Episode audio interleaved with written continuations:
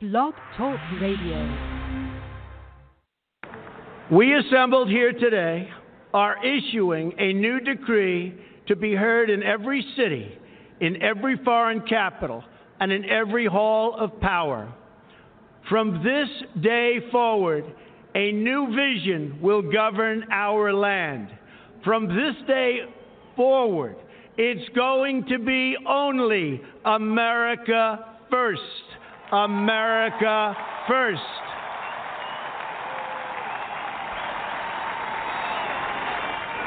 Every decision on trade, on taxes, on immigration, on foreign affairs will be made to benefit American workers and American families. We must protect our borders from the ravages of other countries making our products, stealing our companies, and destroying our jobs.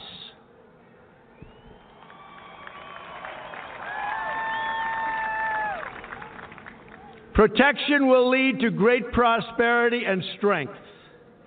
I will fight for you with every breath in my body, and I will never, ever let you down.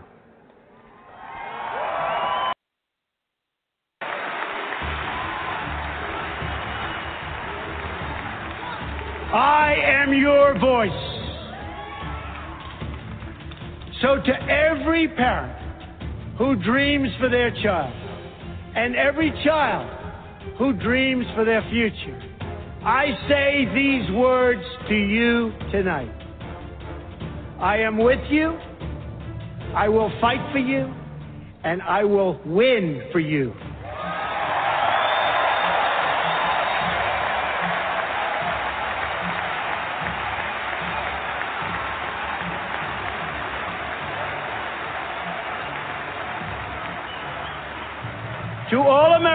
Tonight, in all of our cities and in all of our towns, I make this promise.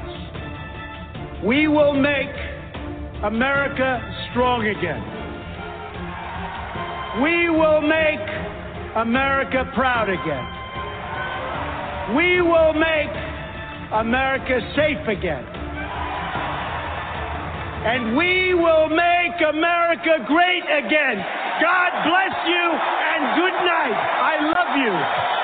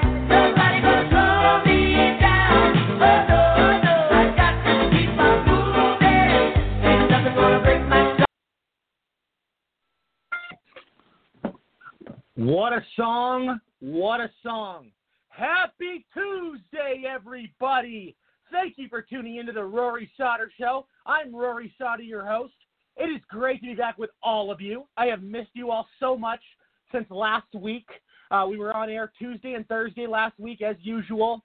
Uh, everything you could want in a show, perfect dialogue, amazing guests. Uh, just it's we keep getting better and better every episode. The show keeps evolving. Uh, we're listened to in 25 different countries on nearly 70 online platforms. And everybody, if you miss any past clips, past episodes, or need 24/7 breaking news coverage, visit my website, the next NEX Gen G E N USA dot com. As usual, you know it's a huge, huge week in the news. This might be one of the busiest shows I've ever done. Uh, as you can see, the headlines are just, it's crazy. It's crazy. Just pile up after pile up of news stories. But guys, I hope you had a fantastic weekend. I hope it was productive. I hope it went accordingly. I hope it was everything it was supposed to be. Um, you know, this whole Corona thing's driving everybody. I, I've never seen anything like it. I mean, we are living in a time. Wow, wow, wow, guys. I mean, you have people thinking their lives are going to end. I mean, I, I mean, just the hysteria from the media and, and all this nonsense. Um, I want to uh, let everybody know, and uh, I talked about this last week, uh, but this is huge, huge news, and this is one of the biggest big announcements I wanted to uh, make you guys aware of. Uh, Salem Radio, uh, everybody knows Salem Radio, a very popular station all across the country, has has picked up my show, AM Radio. Uh, everybody knows you can listen to it in the car, you can listen to it anywhere. I mean, it, it's all over, and you know, so starting in April, I will be um, um, doing my first show at, at that network. Uh, I, as everybody knows, I left KFNX a couple weeks ago. Um, you know, just I wanted more opportunity. I wanted bigger opportunity, and Salem is a much bigger, much more known, recognizable um, platform. I mean, you got people like Larry Elder on there. You got people like Hugh Hewitt. You got people like uh, Sebastian Gorka. Uh, even Sean Hannity, I'm pretty sure, does a show on Salem.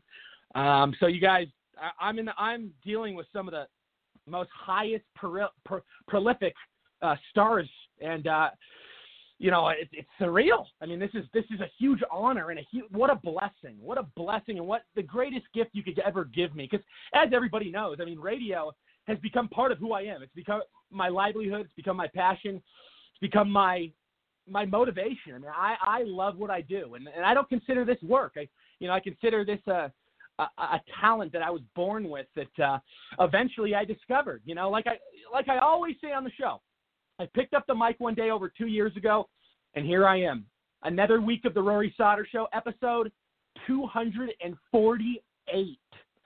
You know, um, I look at other podcasts, and I would say majority, probably 80% of those people don't even get anywhere near uh, that kind of episode number. So, um, and I'm, you know, not trying to brag. I'm just really proud of myself, and I'm proud of everything we've all done together, because uh, all your voices, you know, my guests, the the sponsors, the audience, you guys are such a uh, a, a huge factor and such a huge, you know, um, help and, and and support. I mean, the, the support, the support you couldn't even write something so great. You know, 25 countries, 70 online platforms. I never thought in a million years I'd be, you know, here right now. And uh, let me remind you guys, and I never, you know, growing up for me, I, I never thought I would be in radio. I never thought. You know, I, I was successful in technology, still am. Everybody knows I build apps, and we're doing very well. And I also get involved with real estate and other various investments. But, you know, uh, I, I'll give this advice to anybody listening right now. If you're good at something, pursue it. Doesn't matter how successful you already are. If you know you ha- you can tap into that niche, if you know that you can, you know, ha- it's just, it, it's I mean, guys, I um and I love I love it just with how the podcast industry has created all these opportunities for all these different people. You know, all these people can speak their voices now, and it's it's marvelous. It's marvelous to watch. Okay, um, so coming up this week, um, a lot of guests coming on the show tonight. We'll be having U.S. congressional candidate from California, Buzz Patterson, uh, U.S. congressional candidate from Massachusetts, John Paul Moran, as well as U.S. congressional candidate from Nevada, Leo Dunson. Uh, popular talk show host Martin Bruce will be joining us. I believe we have with us right now retired police chief and homicide detective Michael Valsi. Michael, how are you?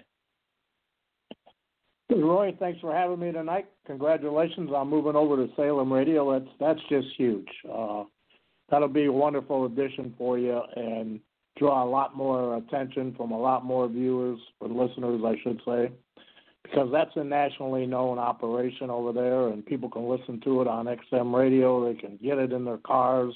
They can listen to it everywhere. So I'm happy for you, and uh, congratulations again, and thanks for having me tonight. Absolutely. Always a pleasure, my friend. Thank you.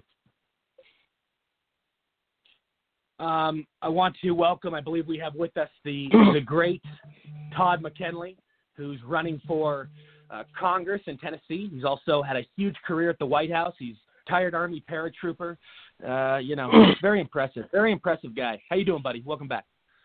Oh, very very good, Rory. Yeah, yeah. Looking to run for state rep instead of Congress this go around. Uh, you know, we we a lot of a lot of things we could get done as a freshman legislator in Nashville versus trying to go to up to to Washington D.C. and get some stuff done. Uh, one thing I'd like to touch on is real quick is a, an article written by a friend of mine named David Sale. He's a guest columnist with the Tennessean. Uh, deals with uh, civil asset forfeiture in Tennessee. Uh, I'm not sure if any of your listeners are familiar with it, but I'm sure that they are. Uh, civil asset forfeiture allows police to basically seize money, property, and, and many other things without actually having to charge you with a crime or to basically find you guilty in a court of law. Uh, in Tennessee, if you're going westbound on Interstate 40, everybody who you know knows the U, U.S. Uh, interstate system knows I-40 runs all the way across the uh, to the western United States, actually out to Arizona, and I think even to California. But if you're on the westbound going in Tennessee, you're 10 times more likely to be stopped uh, if you're a motorist than you are going eastbound um, you know something something to think about for for folks that are out there that are that do cash business. And I know a lot of folks who've gotten rolled up and and lost a lot of money and, and that that basically deal with cars and old cars and things like that. They've lost money, uh, you know, tens of thousands of dollars.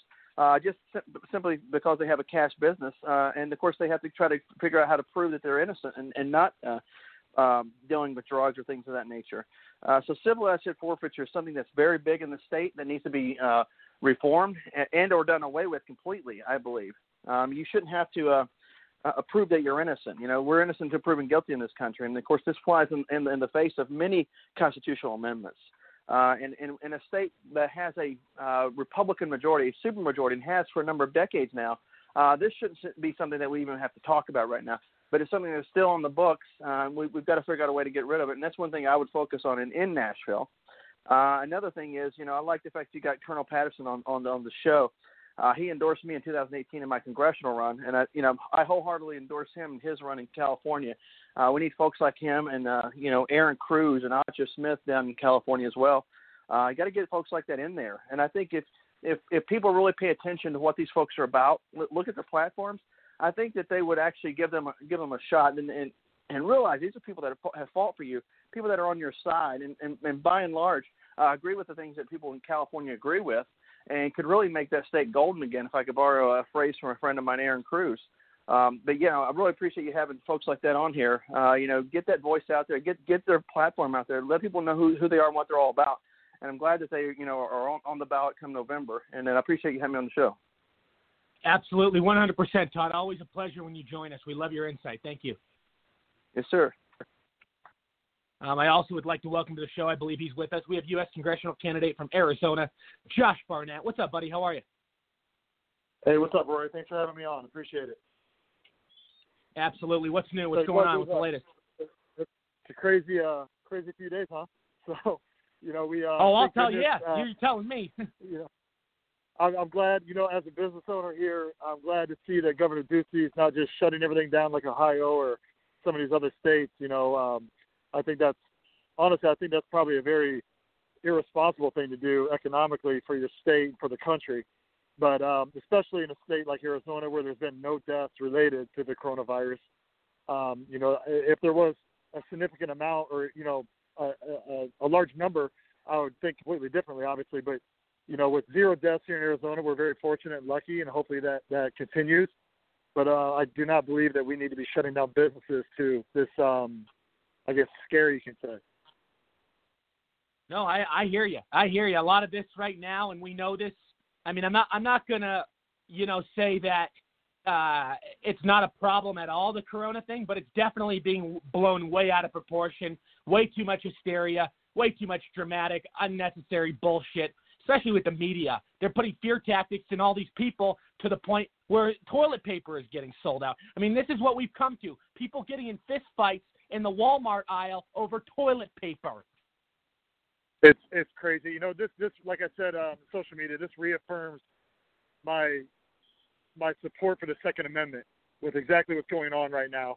Uh, you know, it's uh, the scare tactics being used in, in correlation to the number of deaths in the country, which I still believe is under 100 total for the entire country. Um, obviously, I don't want anyone to die. You know, I mean, none of us want that. But um, in comparison to past things like H1N1, which killed what 18,000 people and 1,800 children died from that, and we never saw anything remotely close to this kind of thing shutting entire cities or New York and, and all this crazy stuff going on. I I just it, it's really mind blowing what I'm seeing right now in comparison to the numbers. Absolutely. No, you're 100% right. Absolutely. It's it's a crazy crazy time, but Josh, glad you could join us. We're definitely going to make that our uh, main subject matter tonight. I'm going to get into some of the small stuff and then we're going to obviously uh, you know dive dive deep into this whole corona uh, situation. Thank you, Roy. I appreciate you, man. Absolutely. All righty. Uh, I do have, we will be having more people calling in here shortly. I am going to get started. Um, actually, I do want to welcome to the show. I believe he's with us. I just saw another number pop up. Uh, we have talk show host uh, Jim Price. Jim, what's up, buddy? Good evening, sir. Good evening, Patriots. Hello, America. I tell you, we've got a we got caught with our pants down. Looks like the uh, mainstream media has taught us a lesson on how ill prepared we really are when we can freak out over a virus and all going to victimize each other and lose our minds. I know it, it's it's crazy times, my friend. It it, it really is crazy times. Uh, I'm really glad you could join us. I definitely want to get a lot of your thoughts on uh, the various talking points I'm about to go through. Um, but yeah, definitely stay with us. And also, Jim, uh, tell everybody yes, where sir. they can find your show, do the plugs, promote yourself, all that all that fun stuff. Very good. Uh, the Jim Price Show on Facebook. We're on Twitter. We're on Instagram. Uh, you can look us up on YouTube and also on iTunes. Uh, the Jim Price Show. Uh, got our podcast out there, plus the radio show uh, every Saturday evening. The uh, best place to look us up is just put in the Jim Price Show. You'll find all kinds of information, good, bad, or indifferent. I'm out there. Uh, look us up, support us. We've got to keep the word out and keep this lunacy pushed back because if we don't maintain our civility, we don't maintain our head and keep focused on the plan and what the plan really is here, we got to get through this together. Yes, it's going to be a little rough in March. It'll be a little rough in April, but we will come out so much better on the other side of this. But we have to stick together. This is the time. This is the time not to lose ourselves and victimize each other anymore. We have to be Americans and do this the right way by taking care of each other first. That's what makes America great. We can do this together. Amen. Amen. Absolutely. 100%. Um, and and we, we will get through this. It's just uh, it's a minor uh, slip in the road. Uh, but Jim, uh, thank you, and uh, I can't wait to get your opinions here in a little bit. Very good. Thank you. All righty, everybody. As I always do, everybody, I'm going to go through the small stuff, um, and then I'm going to get to obviously the head, the main headline. Uh, but when I get to you on the panel, feel free to share as usual whatever your thoughts are on the, the various talking points that I that I went through. Okay, here's where I'm going to start, and this is huge, guys. I'm jumping up and down, and I've been waiting for this moment. The Federal Reserve finally, finally is doing their job. Finally, they're taking action and doing what's right for the American people and our economy. They lowered interest rates to pretty much nothing. President Trump came out, I think it was yesterday, and praised them and said, "Thank you, thank you for this. It's about time. Uh, much needed, well, deserved. Think about it. Absolutely well deserved. We've proved ourselves over and over. Uh, people, other countries, other foreign entities have tried to undermine our economy over and over. But it's just it, that's not part. That's not part of the facts. I mean, we, we are delivering on economic gains like you've never, ever even heard of or seen. It's like it's almost Trump. Trump is fulfilling the impossible. You know, and I'm not a fan of the Federal Reserve. I never have been. I think they're suckers. I think they're scums. I think, uh, you know, they have they have a lot, a lot of corruption and darkness, uh, you know, behind their operation. And don't forget, don't do not forget people that in, in recent years that have said they're going to come out and well, not recent, obviously. There's been a few examples, but we all know JFK said he was going to come out and expose them and not too long after they they they killed him. And even anybody that talks about it, you know, or or tries to do something about it, I feel in a strong way is putting themselves in in jeopardy. I mean, you know, Trump doesn't Trump obviously knows what he's doing when he's when he's negotiating and having conversations with these people. I'm talking about some of the the, the things that happened in the past where um, you know, obviously there's way more protection now. There's way more safety for our leaders, but you know, you, you couldn't say you couldn't go after the Federal Reserve back in the day unless you wanted to, you know, end up missing. So I, I think, you know, and I, don't want to, I, I don't want to go too off topic here, but I think that um, how, how this is all going down, uh, I would hope, and I and I don't, I don't think this will ever happen, but I hope one day we can get out of the Federal Reserve because it's nothing but bad news. I mean, think about what they do with other countries. They practically give them money for free. They let them borrow money without any interest. They're paying other, like Trump says, they're paying other countries to borrow money, the, the reserve. I mean, you, you know, guys, this is there's corruption on every single corner with this situation, and you know what? I guess the calling them out on Twitter and calling them out in the media worked for Trump. You know, here's here's my big thing about this. I think there's a lot of people in power that are terrified of Trump. You know, I, I believe once he says something, once he makes a statement, he knows they know they know how strongly uh, how much it carries weight and how much merit it has because he's not just a, a past politician that that is just talking to talk. He means what he says. He means what he says. Um, and you know, I, just think about how the Federal Reserve was, you know, um, originated. Think about how it was created. The people that put it together. Some of the dirtiest. I mean, this it's sick. And, and you know, and look at the World Banks. Look how much power they have. I mean, look at look at all these different. And then you got the United Nations, which is another thing that was created by evilness. Nothing good about the United Nations. We need to get the hell out of there. But I'm not going to get too into that's off topic. But anyways, to finish this off. President Trump thank you, thank you, thank you. You know, this uh, does amazing wonders. Even, I mean, the, the economy is already the best it's ever been, period. But this just adds more frosting to the damn cake. This is beautiful. Like this is, you can't, you can't write something this good. Really, really good stuff right here. Um, okay, everybody really is going to applaud this, and I, I, I started clapping today when I read the headline because you know me, guys.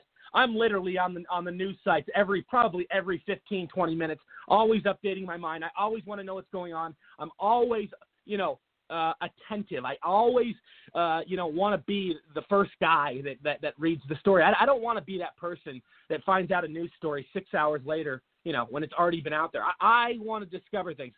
And right when the news came out that President Trump is strongly considering Michael Flynn, pardoning Michael Flynn, um, he's strongly considering it. He said it the other night that you know obviously there's a lack of evidence, uh, there's a misuse in uh, you know from opposing counsel, uh, definitely abuse of power, uh, a lot of bias.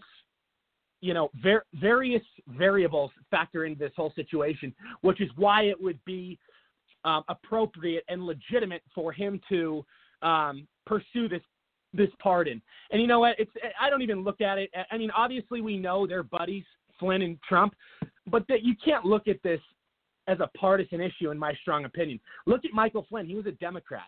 Look at look at how he, how he was mistreated and, and how they handled his case. Uh, you know, it, it was pretty much all hearsay. You know, there, there was absolutely nothing there. And look at, you know, Democrats are so quickly to say Michael Flynn is this criminal with no evidence whatsoever. They have no evidence, but they want to excuse and they want to justify and deflect on Bill Clinton's pardoning uh, all. I mean, look at all these people he feel pardoned: Obama, Chelsea Manning, uh, Bill Clinton. Um, I mean, the, the, the, you you can all, Bill Clinton. Look at all the people he pardoned from Whitewater. Look at all the people he pardoned. Um, uh, Marc, Rich, remember Marc Rich? Uh, I, dude, I mean, you know, and these people are bad people. Michael Flynn is a good, genuine, class act guy. But the media, this is the, my point about the media. They are so powerful. They have so much ammo that they can go after somebody and his family and slander and, and create all these libel situations and they don't get held accountable. And you know, it's it's really become um, a sick, sick game. Uh, politics, journalism, um, and you know this whole Michael Flynn thing. I mean, he wasn't even. How long was he in the Trump administration before they went after him? Like nothing. He was barely involved. And, and what he did again, along with everybody else that was indicted, had nothing to do with Trump. It's stupid. This is stupid. It's dumb. Why are we still talking about it? The media wants to. I mean, just Trump pardon. Trump will pardon him. I mean, don't ever forget. Trump pardoned my good friend, America's toughest sheriff, Joe Arpaio. That was the first person he pardoned, and that was that was probably going to be the biggest media backlash he ever gotten, and we knew that. I mean, Joe Arpaio is probably the most second hated man in America by the left, next to Donald Trump. The the left thinks Joe Arpaio is is the devil, just like Trump. That they look at those two as pretty much the same. Go look at old articles or recent articles. You'll see the comparisons, how they compare the two. Um, and you know what? You know what I've realized? I've realized that when you try to attack these people, when you try to go after their character, uh, you just get them more popular. You know, look how many times they've tried to go after Donald Trump and they tried to take him down. But all that happens is he just gets more uh, credibility from supporters because the supporters, not all, but quite a few, see right through the BS. They see it, what the media is doing.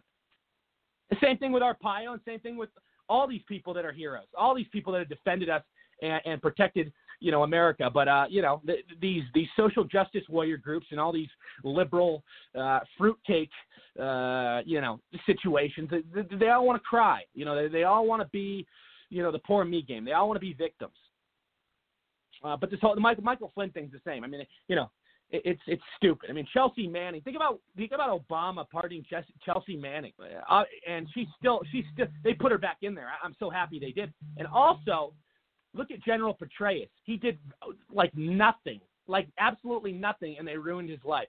I could go on and on with examples, but I want to I want to move on to another topic right now. Um let's see here. So, so you know, here's something interesting. Um, you know, the Democrats and the left, they always want to complain that there's everybody's going to have to live, you know, uh, they're going to have to work two jobs to live on a pay, live on their paycheck and, and live a daily life and and you know be comfortable. That that's what the left and Democrats are trying to say. They're trying to say these people, the reason the unemployment I mean, all the excuses in the book and all the victimhood in the book these people throw out there, and they sound like absolute morons. But they say, oh my God, the unemployment level is so low because people are working two jobs to make ends meet. Uh, no, that's not factual. That's just another one of your, you know, narratives that you like to tell all your little people that you put in boxes. You know, it's sad sad that some of them still haven't woken up. A lot have, but there's those few, those select few, that still look at these Democrat politicians like they're heroes. And just to remind you about these the Democrats' false claims, right as of now, you still have this is why it's the best economy ever. You still have 11 million jobs that are vacant that cannot be filled. And you're trying to tell me, Democrats, that people are working two jobs to make ends meet? They have 11 million jobs vacant right now.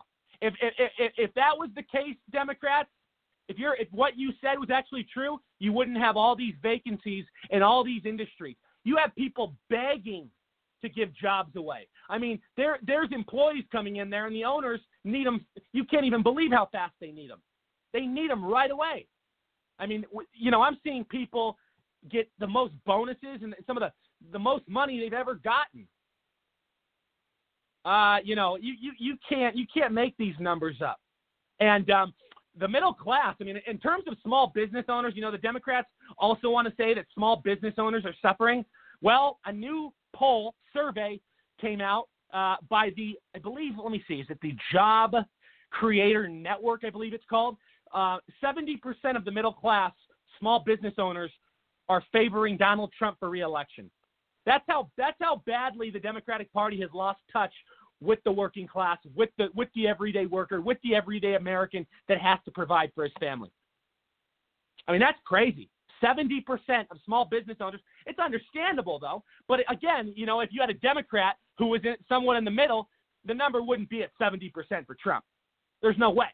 I'm sorry. I mean, if you had a you had a Bill Clinton in there or a JFK from back in the day, you know, those numbers would be a little different. But since you have somebody, all these people pushing socialism, and you know these cities run by liberals that uh, have shit in front of people's businesses and trying to make it the business owner's problem, and all these. Ten- I mean, come on. You know, the there's only so much people can take. You know, and this to, to me, uh, when it gets this out of control, um, you you can't. Um, it's not really about politics anymore. The Democrats need to find re, re reestablish themselves. They need to regain back their identity because you know it's it's a sad, sad. And I've never agreed with them. You know, I I, I would call myself in a lot of ways. Um, you know, I'm. I'm not a Democrat, but I think a lot of things JFK put forward were great. I think a lot of things, um, even Joe Lieberman. I thought Joe Lieberman was one of the last great moderates we had. Um, I don't like Bill Clinton as a person, but I thought he had some good policies. But you know, obviously, it, it, it's it's one of those things where even people that I grew up with that are hardcore flaming Democrats cannot resonate with that party. They may not agree with everything Trump does, but they bite their tongue because it's better than dealing with Venezuela, eh, a Venezuela environment, you know, or a, or a Greece environment. Any of these places that have tried this crap. Um, but yeah, guys, don't don't let anybody tell you, you know. And then they want to say, oh, the tax cuts are for the rich. Oh, the tax cuts, the stock market is for the rich. This is what the Democrats want to say. Well, first of all, the tax cuts allow all these wealthy. And, and here's another thing. Here's another thing. Democrats want to attack billionaires. They want to say billionaires are the main reason for our problems. Well, first of all, without billionaires, you would not be able to hire millions of people. Billionaires have worked for their money. That's why the American dream is so beautiful. You, you, you start from nothing and you capitalize. And, uh, you know, you, you tax the rich. You know, that's not the overall case here with the Trump tax cuts, but let's just say that has that, you know, that that was part of it. When you give that much tax leniency to a big company that hires thousands and millions of people, guess what that does? It allows them to hire more and more people. That's common sense. But when you try communism and raise the minimum wage and say that you're going to put all these restrictions on all these wealthy people, well, you're just going to have more and more people lose jobs because they're not going to they're not going to you know budge with your you know you know how many offshore accounts you know how many ways loopholes these billionaires will go around these democratic policies in about two seconds. I mean, come on, guys, come on. It, it, it's stupid. And then the stock market. You know, people want to say, "Oh, that's only for the rich." Uh, no, it's not. You know how many people that are not that fortunate are making good money in the stock market and they're thanking Trump. I mean, just the ignorance that's coming from the left. I mean, the, the, the, the lack of substance. You know, I'm just tired of it. I'm tired of it. And, you know, we have all these people that think they're entitled for handouts. You know, all these politicians on the left. Oh, so generous with other people's money. You know, raise taxes on people that work for it. Give it to people that don't do a damn thing with their life. You know, so backwards. Um, sorry guys, I get on these rants, man. I, I, it's just it's it's crazy stuff. Okay, what's the next one? Oh, Andrew Gillum. Do, does anybody remember that Fruit Loop?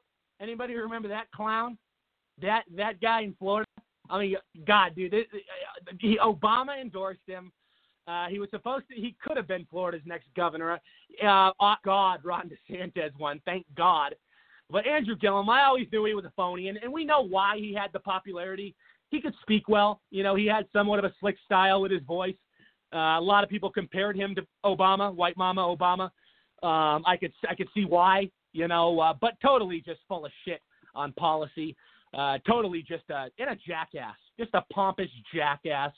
Uh, somebody that you knew all along uh, wasn't who he says he was. Uh, somebody that pretended, uh, just like 90% of politicians. And you know, unfortunately, a lot of these politicians never get caught in their scandals, and they go through life being able to hide these things in their closets. But over the weekend, uh, or everybody's. Uh, you know, th- th- this is this is just funny. But Andrew Gillum in a hotel uh, with a gay dude with meth, with, with, with meth.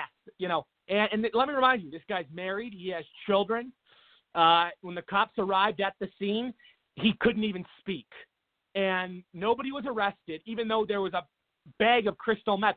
How is nobody? Well, no, I don't. Well, I take that back. I don't know if he was arrested, but he he was on it. He was absolutely on crystal meth. He was partaking in it. How can you just walk home free? That's what the report said. The cops just let him go.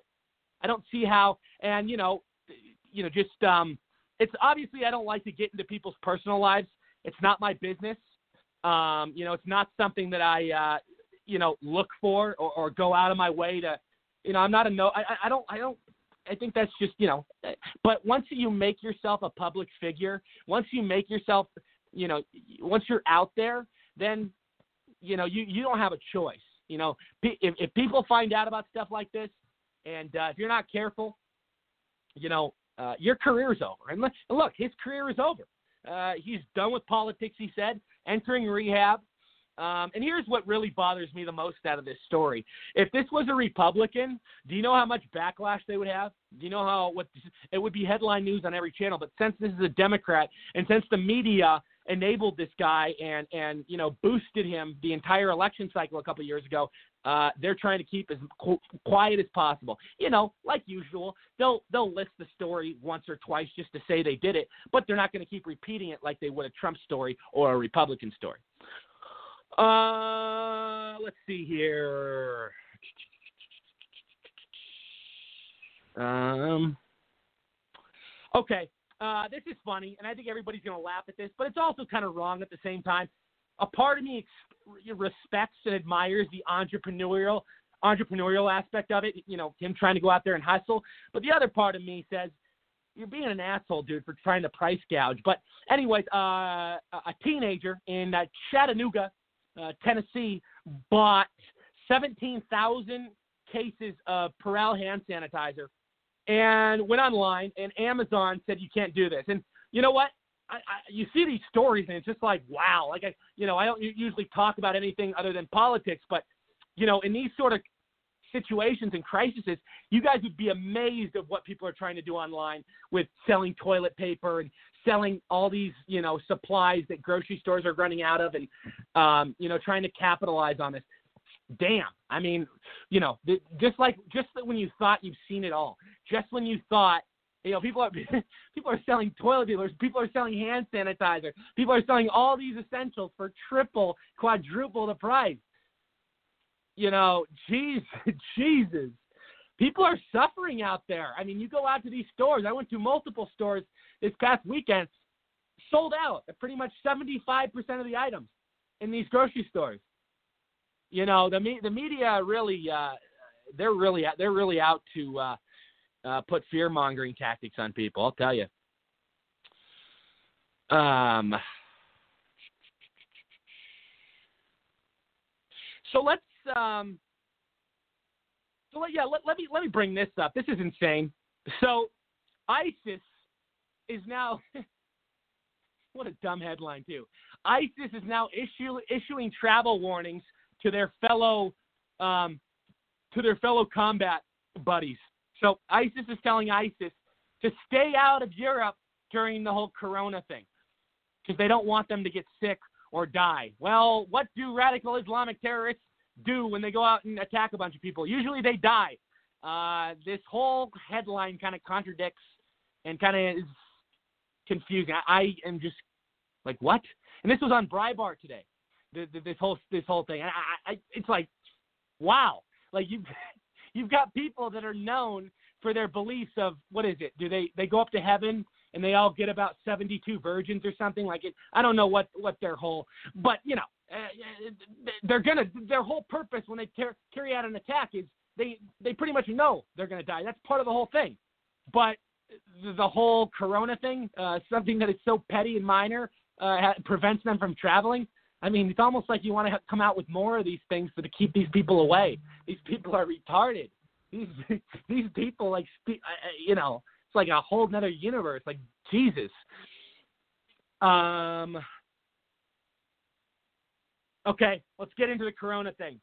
So this thing is out of control, guys. This Corona thing. I mean, you know, and this pretty much has been the entirety uh, of the headlines this week in terms of this this subject matter. You know, you've had obviously some of the things I just talked about, but mostly it's been Corona dominated uh, through every outlet. So, you know, NBA canceled, NFL canceled, NHL canceled, Major League Baseball canceled, UFC canceled. Originally they weren't, but then they did. Um, as far as I know, boxing is canceled. Major League Soccer canceled. And this is mind blowing in itself. The whole pretty much strip of Las Vegas is now closed. Think about how much money is being lost on. Think, like you look at airline flights, the airplanes are halfway empty. The airplanes are half empty. You know, you well actually more than half empty. I'm seeing some videos and I'm seeing all these people that are are quarantining themselves because of the media scare. You you have people way less cars on the road, empty sidewalks. Um, I you know, and and for what? I mean, think about what the flu does to people. Think about all these other things do that the media won't even talk about. You know, think about this is the one of the most minor situations. The swine flu was much worse, and that was under Obama's watch. And what the hell did he do?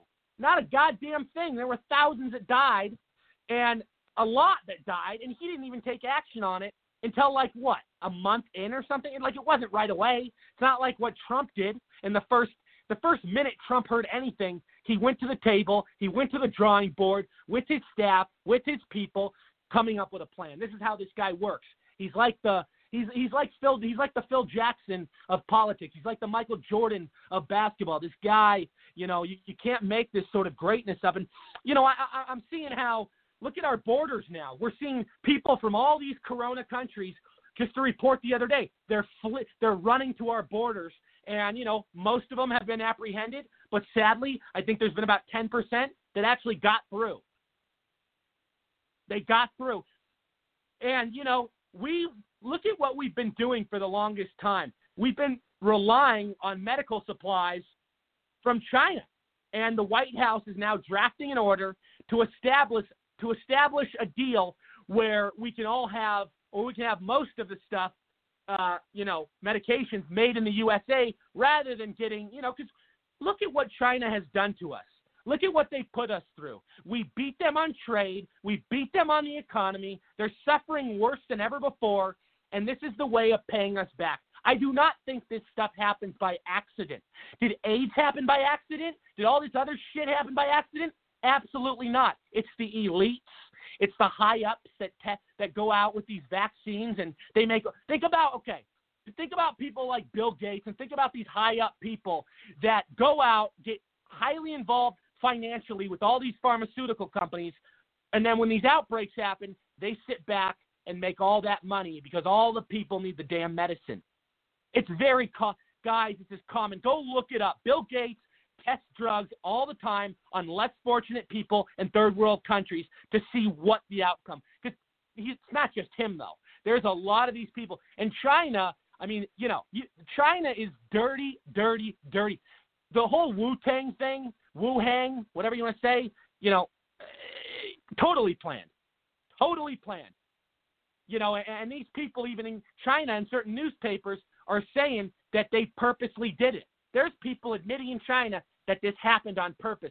And remember the whistleblower in China? There's been a couple of them. And what happened? They ended up dead because they were trying to tell everybody around the world that, that the Chinese government is lying to everybody. It's true. You know what I mean? I mean, you, you, you can't you can't keep we can't go on like this. And you know what? I, I, I wish Trump would, you know, obviously Trump has done enough with beating China, but uh, at certain points, I like President Xi, but at certain points, I wish he would, you know, really question President Xi on certain things because anybody that's running China uh, is not a hundred percent an angel. They got issues and they're behind. You know, I don't. Oh God, I don't want to say for sure, but I believe he knows. President Xi knows what's really going on. And these people don't want to piss Trump off.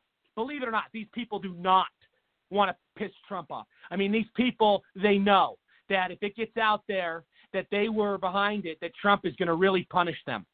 Um, but the hysteria has gotten out of control. I mean, the mainstream media is really to blame here in the U.S. because there's a lot of people in China that are telling the main, U.S. mainstream media that they're full of shit, that the U.S. mainstream media doesn't know what they're talking about.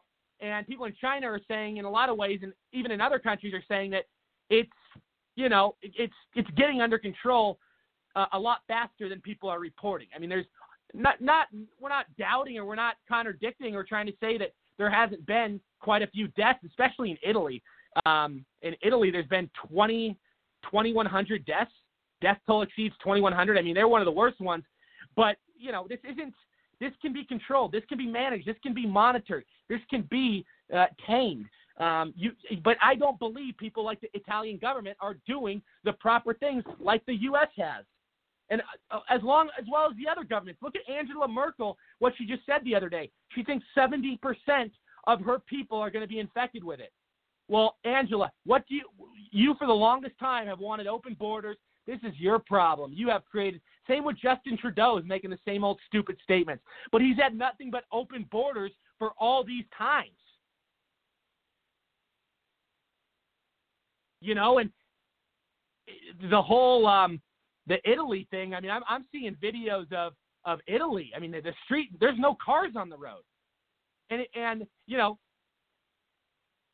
the the things that we're doing are a lot better than what others are doing, and we see the mainstream media, we see the left wing liberals, um, you know, just just it, it's it's the worst. I've never seen anything blown out of proportion this bad. And look at, I mean, you've got all these tourists, all these places uh, being canceled. New York City, Broadway shows, um, restaurants and bars in certain states, like I think in Ohio and others, you, you can't go into a restaurant or bar right now. I mean, we're on lockdown.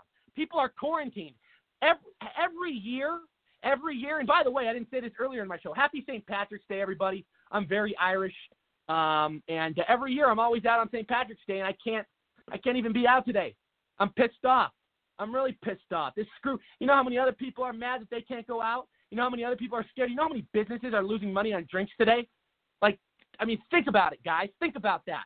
And a former patient even got on TV who had corona and said it's not what people think. She was better after 10 days. Tom Hanks got it. He feels fine. Uh, people probably know the actor Idris Elba. Uh, very, you know, he's fine the people that keep getting it, I, I don't really see too many people saying that you know that they're terribly sick.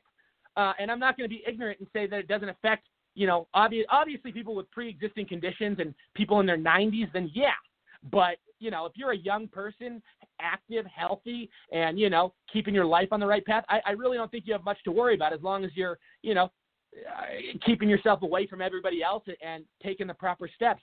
But um, you know, there, really is a lot of criticism. I mean, you know, it's never enough with with the left. You know, they always got to say how bad Trump is doing. They always got to say that he's not taking proper precautions and proper steps to tackle this virus. Uh, but the last time I checked, within the first five minutes he was on it, uh, every single day he's been holding press conferences. He's been answering every single question they've ever had. Um, he's given full transparency. Uh, he has some of the best doctors on his staff working for him.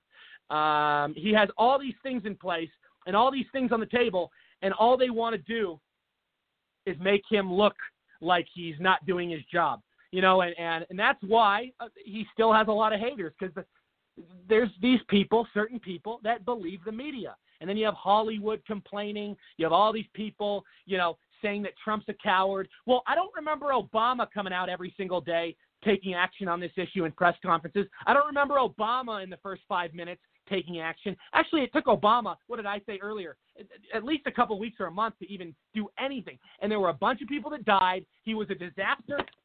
Oh, sorry, guys, the mic fell for a second. But he was a disaster on the CDC, uh, Obama. Um, all these things, all these things that Obama and the media, you know what the media said back then? Oh, he's doing everything he can, Obama. He's trying. He's trying. He's really helping everybody. So phony. You know, and President Trump now is talking about, um, you know, obviously it's a national emergency. There's no doubt about that. But there could be domestic travel bans. I mean, this is what it's come to between U.S. states. Like you, we might not even be able to travel back and forth from different states for at least temporary, you know, for the time being. You know, um, uh, and he said this could go as far as July or August and he did announce, which is really positive, he's ordering the Department of Energy to replenish U.S. strategic petroleum reserve in the coronavirus era. So that's a positive. Uh, you know, give a big, big thumbs up for that. Obviously.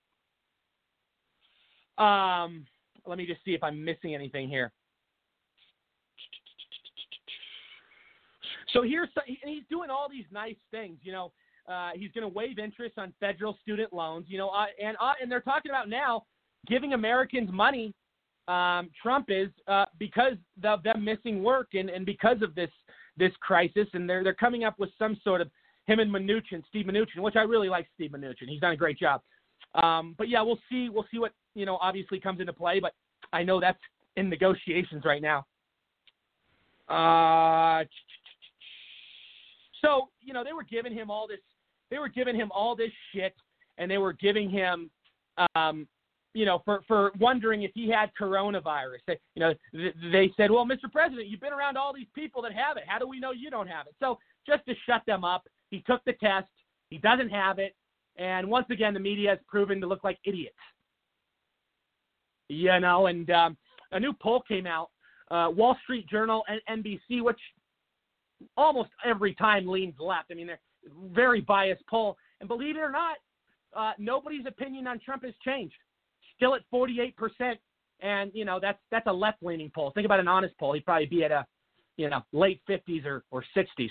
But, um, you know, it's, uh, you know, I think, I think a lot of people, from what I've read, from what I've seen online, even people that don't necessarily agree on a lot of things he's done, uh, are giving him, you know, certain um, certain praise for sure. But obviously, there's those haters that you can't help, and they'll just keep hating him no matter what he does. He could cure cancer, and they still want the Orange Man to go. Um, and the whole the whole band of Europe for 30 days, I really give him a uh, strong praise for that. I mean, that's that's absolutely a, a necessity. Okay, uh, let's start with uh, let's go to let's see. Michael Valsi, go ahead. Retired police chief and homicide detective. Thanks, Roy. You know, I don't know where to start here.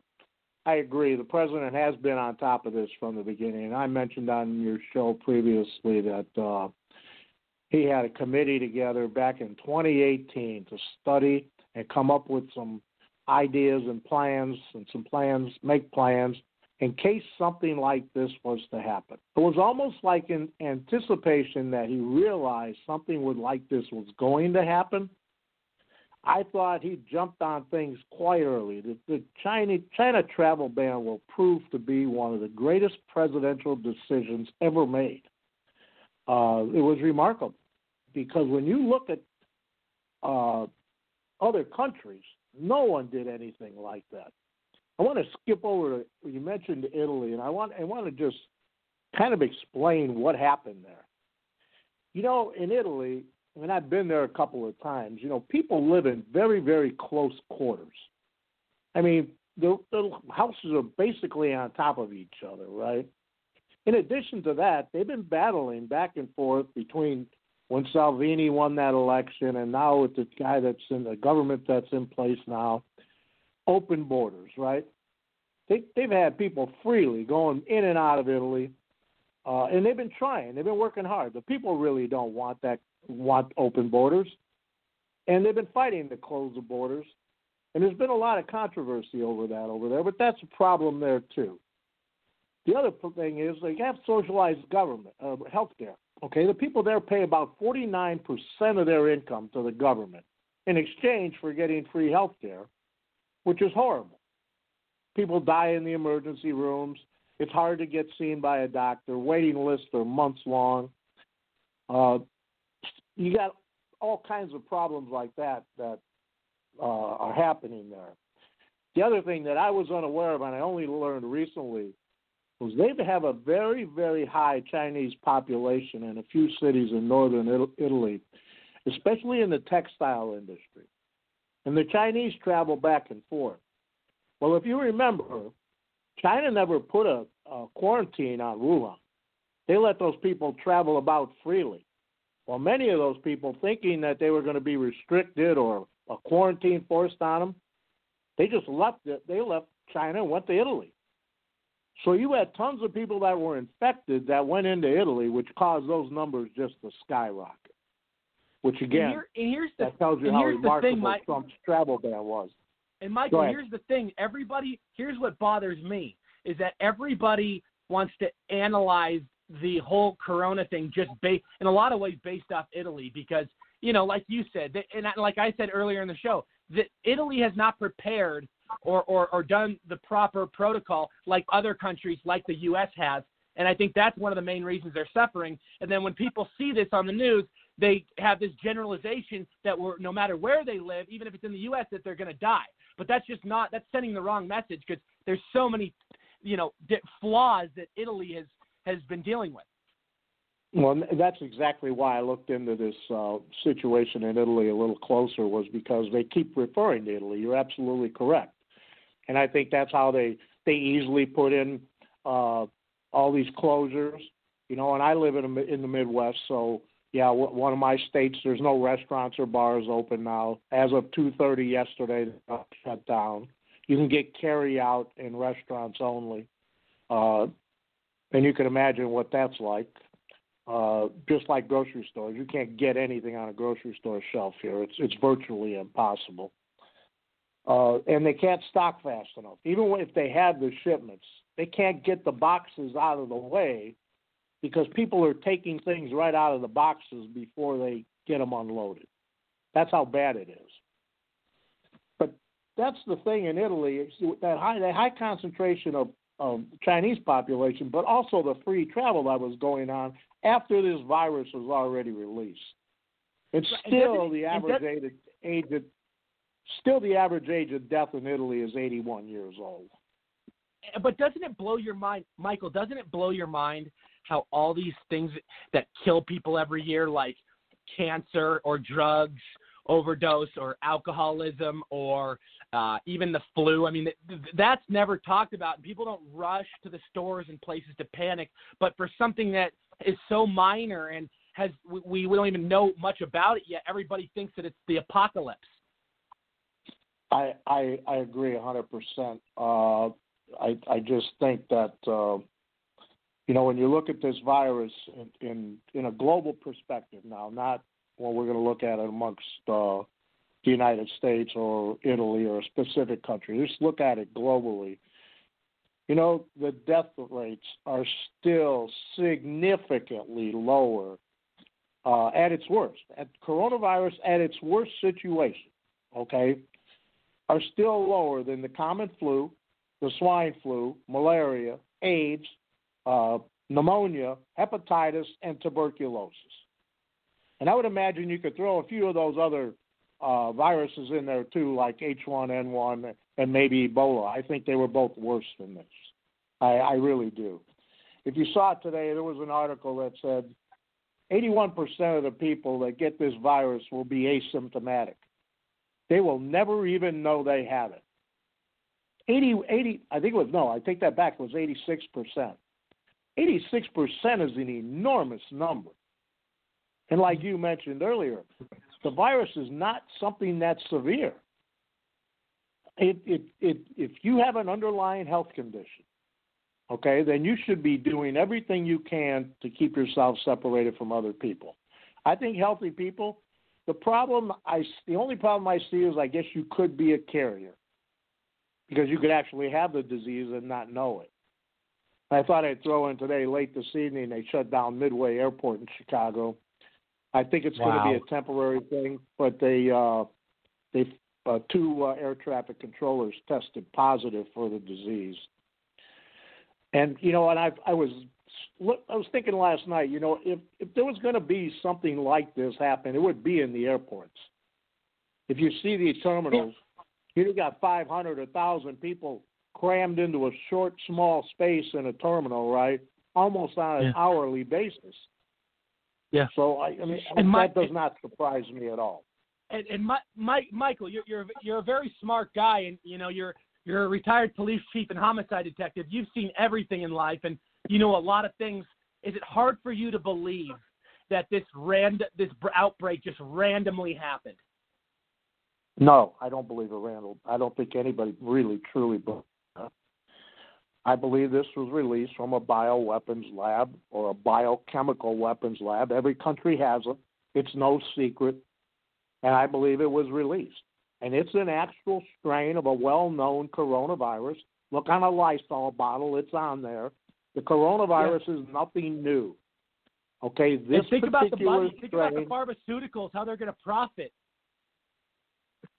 Well, you know, and I'm not sure how much though. If you if you notice now, Australia has tested a drug uh, called uh, Kaletra or something along that. Uh, yeah, Kaletra, I think it is, and it, it they said has effectively treated coronavirus. I was reading an article yesterday, and I believe it may have been in Italy or in one of the European countries where they tr- the way they used a drug called uh, a drug called chlor- uh, chloroquine, and they did a 12 person study where they found 12 people that were, you know, deemed to have the coronavirus, and they got six of them willing to sit there and not take this medication, and six of them did. The six that took it were cured relatively quickly. So they know this chloroquine works. It's a drug that they've used to cure Malaysia, or uh, um malaria. I'm sorry, not Malaysia. They used to cure malaria and and uh, and some other and some other diseases. And there's a there's a hydro version of that uh, chloroquine too, that actually is even more effective. And if you notice, the first uh, vaccine when it went to the uh, for testing uh, yesterday, which is remarkably fast. So I think you know that's another thing, and, and Trump I just don't think gets enough credit. He brought the public and private sector together. You know, and I'm sure when he met with these pharmaceutical people, he told them, "We're not only going to try to find a a, a cure for this uh, disease, but we're also going to start making our own drugs in the United States, which which I think is extremely critical. You know, we can't be dependent on China for anything. You know, we're getting out what percent? Like a ninety percent of our antibiotics are coming from China. That's unheard of. It's stupid.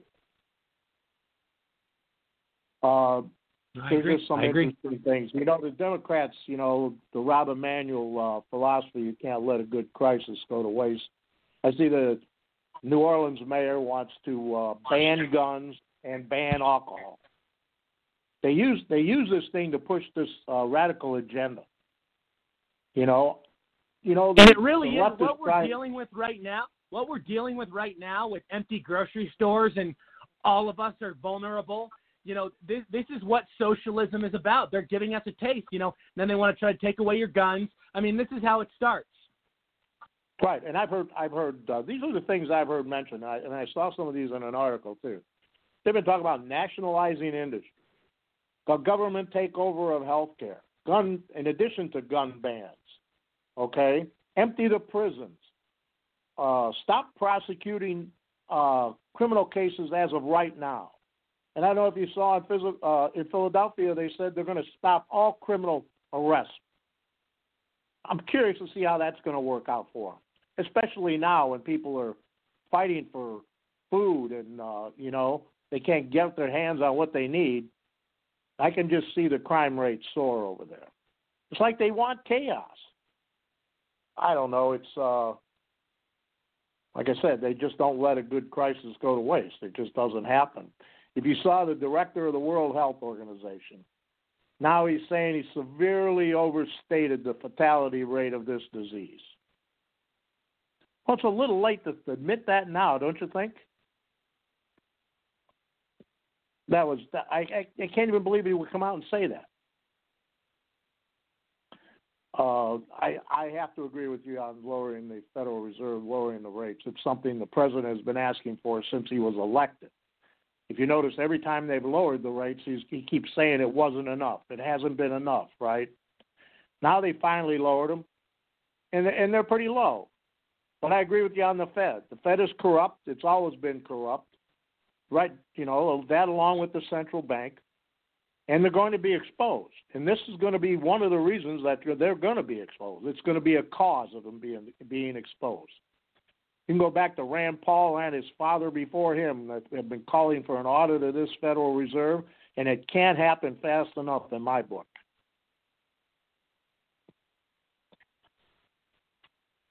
So uh, that's about all I have, Rory. I think I pretty much got everything off my chest here, except for General Flynn. You know, this thing Yeah. is really bothers me a little bit. First of all, they they they lied on Flynn. They changed the 302s. Now all the paperwork seems to be missing. Now, Judge Sullivan hasn't ruled in this case yet, and Judge Sullivan is supposed to be a pretty highly respected judge that's pretty good, right? I look for him to make the right decision here and if, you know, allowing Flynn to change his plea, which is the right thing to do, and throwing this case out, two things that I anticipate should happen. If for some reason Judge Sullivan fools me and winds up convicting Flynn, that's when I think you'll see a, an immediate pardon by the president. You know, what happened to him shouldn't happen to anybody. And, it, and unfortunately, he wasn't the only one it's happened to. It's happened to plenty of people. You know, Paul Manafort may have had some things in his past, but he got the same treatment General Flynn got. Uh, and he he ain't the only one. There's there's several others too. So I, you know, I, I think things are going to get better, uh, and I agree with you on the president's popularity. Uh, his numbers are actually right now during this coronavirus holding pretty steady, and they'll continue to climb again because people can't realistically look at this and uh, and, and say he hasn't done everything possible. And he's doing daily briefings, which is something that you haven't seen in a long time even one of the CNN, one of their big wigs over there at CNN said you have to give the president credit for what he's done with coronavirus. And I'm starting to see more and more of this in the mainstream media. They're the ones that blew this out of proportion to start with. Devin Nunes's been uh, been complaining about this for since it started. That the main mainstream media was instilling panic in the American people, and it's unfortunate because people that need some of these items that they can't get, you know, are the ones that are going to suffer. Uh, emergency workers, uh, policemen, nurses, doctors, healthcare workers, people that work during the day that try to go to a grocery store and get something and the shelves are empty. These people have need to have a little respect for their, their fellow man. So with that, Roy, I'll get on and enjoy the rest of your show. Thanks again for having me. Always a pleasure, my friend, and tell everybody where they can connect with you. You can reach me on Twitter at Michael Valsi. You can send me a direct message. I'm there every day. That's spelled V A L S I. Absolutely. Always a pleasure. Thank you, Michael. Um, Todd McKinley, go ahead, buddy. I'm sure you have a lot of thoughts. Go ahead.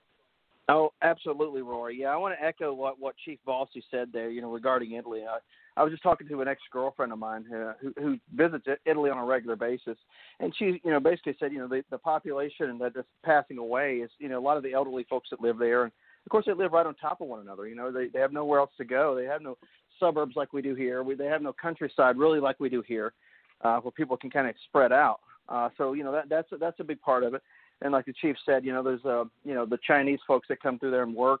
uh, unrestricted back and forth. Uh, so that was probably a big part of it, I'm sure. Uh, you know, and the chief is right. You know, um, you know, Democrats want chaos. You know, think about it. At the end of the day, you know, they're going to look for Trump to fix the problems that they've created, and then the very next day, what they're going to do is, is blame him for not having fixed their problems and try to use that as the next crisis. You know, like the uh, like the Corona crisis. It was Russia. You know, it was Ukraine. It's whatever. Uh, you know, that'll be the next crisis. You know, they're letting people out of prison. They're going to stop uh, prosecuting crimes. They're going to stop arresting people, and then they're going to say, "Well, where's President Trump on this? Why hasn't he fixed this?" And then, of course, they're going to try to use that this coming November. Uh, you know, and I agree with you. I think we need to do away with the Federal Reserve. You know, and, and of course, I'm going to echo something that's always uh, been said many times. Uh, it's not federal, and, it's, and there's no reserve.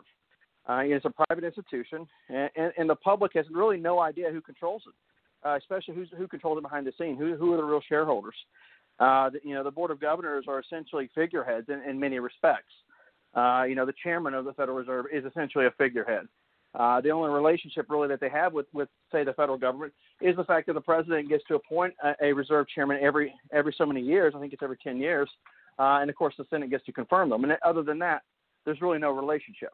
Um, you know, so uh, we, we really don't control our money supply. We don't control our, our economy in many respects. Uh, with with with with with respects with how the how the Federal Reserve can can can basically implement something, can raise uh, you know interest rates or something like that, or lower them uh, w- without the president's approval, without Treasury's in- input, without you know anybody else's say so, without Congress even having a say, uh, and, and, drastically affect the economy in, in a positive or negative way.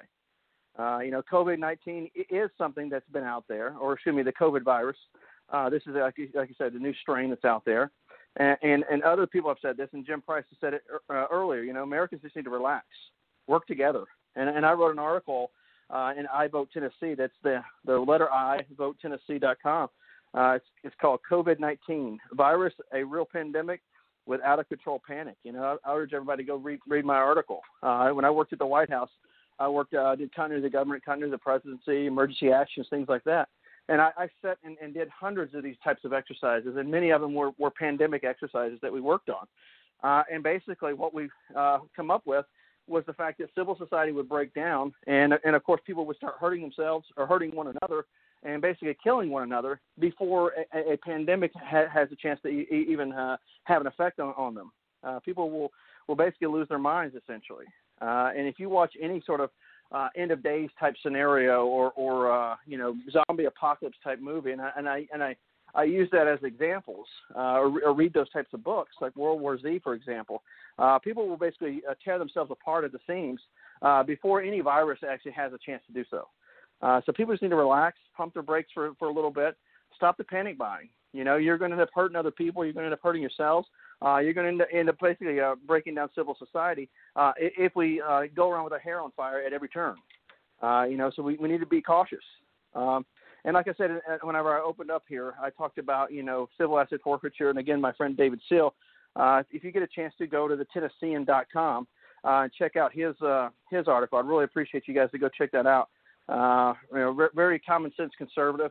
Uh, and if you ever get if you see his picture on there, you, you'll look at it and you'll think, well, this guy is somebody straight out of the Revolutionary War. I mean, he's a he's a true patriot.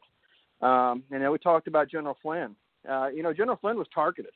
And you know, I was at the White House uh, during a transition time period, uh, and I worked closely with the National Security Council and National Security Advisor's Office.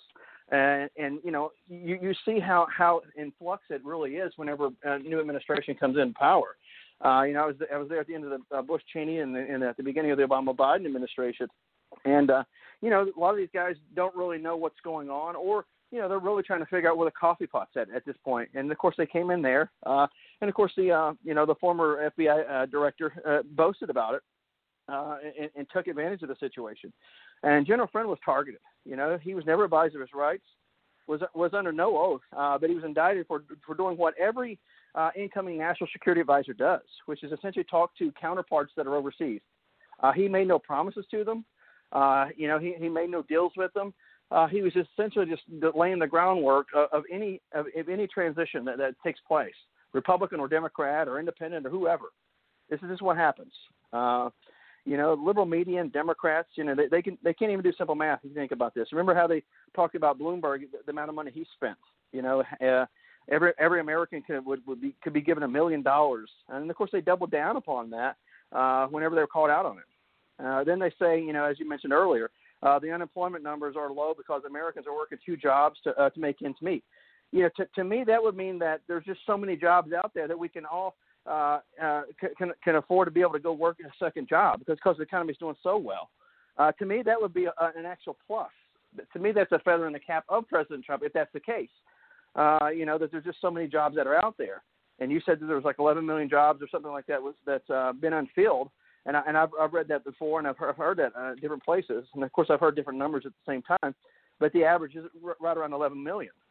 Uh, you know, but to say that you know that there's you know people are out there struggling working two jobs, uh, and, and then to try to say that the economy is really bad. Uh, the economy is uh, doing really good, and the fact that there are people can work two jobs, I mean, it, it, it makes no sense. Uh, you know, their, their math doesn't add up. Uh, and, and Andrew Gillum, you know, you talked about him a minute ago. If you remember, uh, during his campaigns, he tried to play the, the lefty uh, family values guy. He tried to play like the family values guru uh, uh against the, his Republican counterparts. Uh, and you know now now you see all of a sudden he, he's going to have to go to rehab, and and everything will be hunky dory. He'll work it out with his wife, this and that. And, and the thing is, this is something that's that's gone on before. Uh, you know, I'm hearing from people that that work down in that area, some people that are in the media. Uh, you know, this is something that he's done before. Uh, not to this extent though, but this is something he does on the regular. But then he wants to play Mr. Family Values and, and play, you know, a Mr. Abortion on Demand, but then act like, you know, all of a sudden he, he's a victim here. You know, he's a victim of, of his own choices. Uh, and if this were, were a Republican, uh, you know, they, they would be you know, basically lambasted in, in the media. Uh, every every little pundit or every little uh, uh, you know late night talk show host would be laughing about this, and, and I think we all probably would in, in some respects. Um, you know, but the end of the day, you, you can't throw stones and then all of a sudden you go out and do this uh, and, and expect nobody to be able to call you out. Uh, and of course, the left are going to give them a pass. They're going to look the other way. They'll, they'll talk about it for like maybe two seconds, and then they'll, they'll turn turn the other way uh, and start calling Trump out again. Uh, and then, as you said a minute ago, uh, CNN had to admit President Trump's doing a good job. He he is doing the right thing. He's all over this. Uh, you know, uh, if you remember, initially they tried to call him out on his, his Chinese uh, travel ban uh, saying, "Oh well, you're xenophobic, you're anti-immigrant, you're anti-this and that." A travel ban has nothing to do with immigration. Uh, we're simply saying, "Hey, you can't come in for a period of time," or or what, who, who is going to be allowed in uh, is going to be allowed in this way, and here's the checks we're putting in place uh, to keep our country safe. Had had President Trump not done that, he he would have been called out for that. You know, oh, he's doing nothing to protect us. He's not keeping us safe. Uh, he's putting us at risk. Uh, you know, he's endangering society.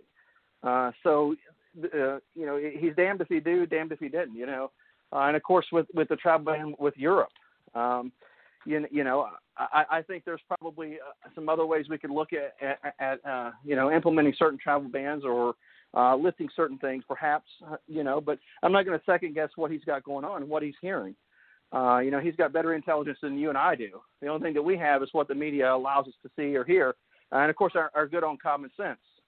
Um, you know, the, this is a virus that's kind of been out there.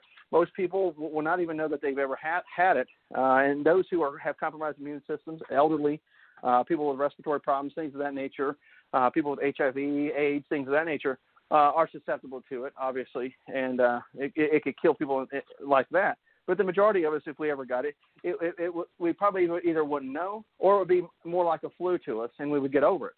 Uh, you know, but at the end of the day, it's, it's something that's been blown well out of proportion. People need to stop it with the toilet paper buying. Uh, toilet paper is not going to save your life here. Uh, and, and if this was truly something that, that is that is a, a major problem, uh, that it, that is really that that uh, uh, deadly to people, why are you going out to the stores and sitting there trying trying to uh, all of a sudden panic buy? You should have already kind of been prepared for stuff like this. Uh, you know, you should already have certain certain amounts of food already on hand, some some some water, some shelf stable food, uh, you know, some medical supplies, and then some cleaning supplies, personal hygiene supplies, things of that nature uh, at the ready. I'm not, I'm not talking about everybody needs to be a prepper, but you know, ha- have maybe a, a few days, maybe a couple of weeks of supplies at the ready in the event something were to happen. So that way you don't have to rush out and put yourself in danger, your family, your kids, and other people uh, in, in your life in danger if it were something that was truly a, a, major pandemic that is that is going to kill everybody. Uh, you know, so run, running out in public and doing panic buys, does nothing to help you. It just basically shows the fact that you're you're unprepared, and you know you're going to be one of the first that's that's affected by something. Uh, should it be something that rises to that type of occasion? Uh, but anyway, just a few thoughts there, and uh, I'll shut up. And uh, everybody can follow me uh, at Todd for House. That's T O D D, the number four, H O U S E. Uh, check out the website toddforhouse.com, T O D D number four, H O U S E.com. Uh, you know, we're going to look to start banging on some doors here in com- coming April and starting some uh, some of our, our um, uh, campaign events uh, com- this coming April. Uh, provided everything works out, um, you know, we're, we're not looking to go out and scare anybody or put anybody in jeopardy uh, out in the public. But you know, at some point soon in the next couple of weeks, we'll be out there talking to people in the public and uh, you know uh, making our pitch, and hopefully uh, everything works out, and we'll see everybody in Nashville this coming done, um, you know, after November, and uh, we'll get some some things done for the people. I love it. I love it. I love it. Well, th- God bless you, Todd, and uh, really, uh, really rooting for you. We need candidates like you in there. And um, uh, did you have any other thoughts, my friend? No, you know, I think I think that's kind of it. You know, uh, you know, I hope that everybody, you know, in the different states around around the country, uh, you know, will really look at these different candidates that are out there. You know, whether it's in California, for example, you know, a state that's just just is in major disarray. It's it's, it's in it's in you know it, it it has a lot of problems. You know, San Francisco, Los Angeles, uh, Sacramento, and other places like that. And you know, I think you know, it, it, I'll use what President Trump said. What do you got to lose? What do you have to lose uh, by electing a few Republicans for a couple a couple years? Give them a shot. Send them send them to Washington D.C. Send them to Sacramento and, and see see see what they can do for you. Uh, you know, at the end of the day, I, I think you'll be surprised, uh, to people on the left anyway, uh, they'll be surprised that Republicans can actually get things done for them uh, and can actually listen to their issues and, and, and what, what, what they hold dear and, and at least have a dialogue with them uh, and, and really get the things done that they really need done, which is, you know, jobs, which is better health care, uh, which is a, a better economy, and of course, at the end of the day, uh, you know, lowering crime rate, uh, dealing with the, the homeless population, and of course, the uh, you know the the people that are out there that need, that really need help that are on the streets that that are not being addressed right now. Uh, you know, but it's being exacerbated by Gavin Newsom, you know, and and other people like that, Nancy Pelosi, for example, uh, and, and others. Uh, so. Uh, what what do you have to lose? Let's elect some folks like Buzz Patterson and get them in there and get things done for the American people. Amen. Amen. Todd McKinley, uh, thank you, man. Thank you so much. Yes, yes, sir. God bless. God bless. Uh, everybody, we have a lot of people on the show tonight. Uh, I'm going to be getting to everybody on the panel, so don't worry. Um, we will be having, uh, like I said, U.S. congressional candidate from California, Buzz Patterson, as well as U.S. congressional candidate from Massachusetts, John Paul Moran. Uh, with us right now, though, and, and I also I'll be introducing uh, shortly uh, Russell Cruz, who owns a huge Second Amendment um, uh, company, and, and they do a lot of big stuff with guns. So I can't wait to have a conversation with him. But right now, I want to introduce uh, U.S. congressional candidate uh, from Nevada, uh, Leo Dunson. Leo's doing a lot of big things. Leo has been a big part of the MAGA and, and Blexit movement, and um, I, uh, I'm excited to talk him. First time on, man. Tell us a little bit about yourself.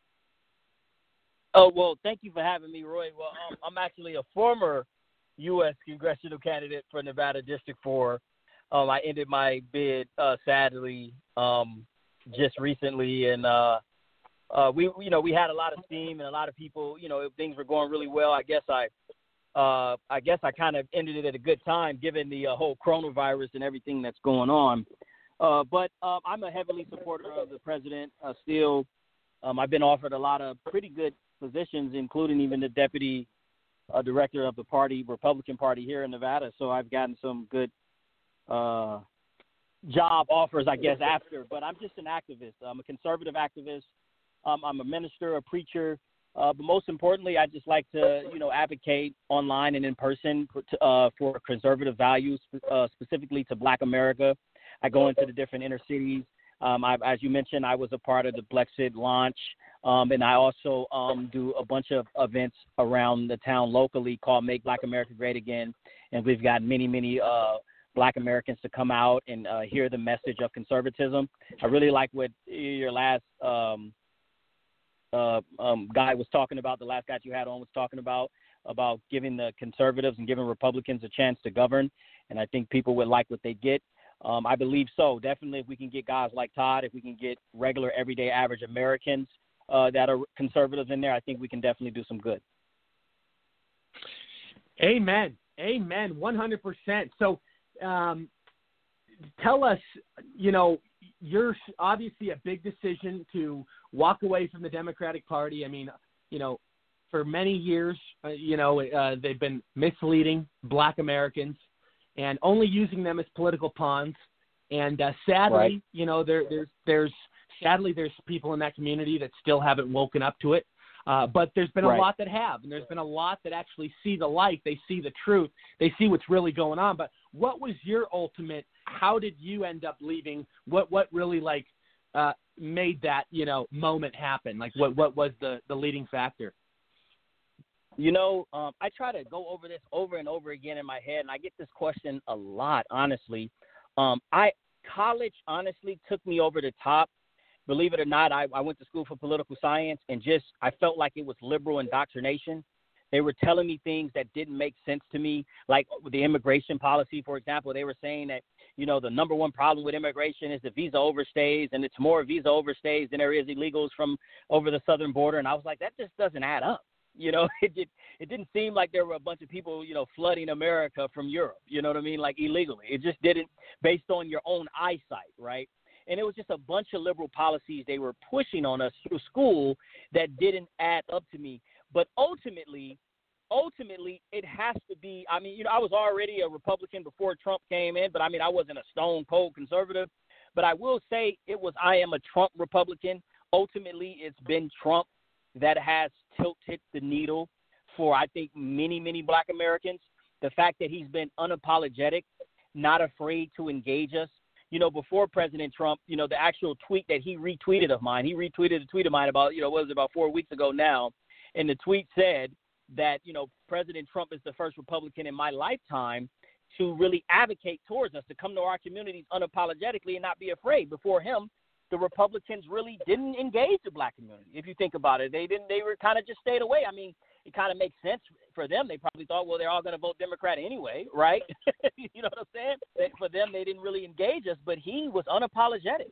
He says, look, your community is in ruins. You're being shot every day. Your schools are, uh, you know, horribly ran. The institutions look, you know, horrible. You ain't learning nothing. You know, this mass poverty. What, you know, do you have to lose by voting for me? And so he actually you know, put a pitch out there, and I think that ultimately is what brought me over and many other Black Americans.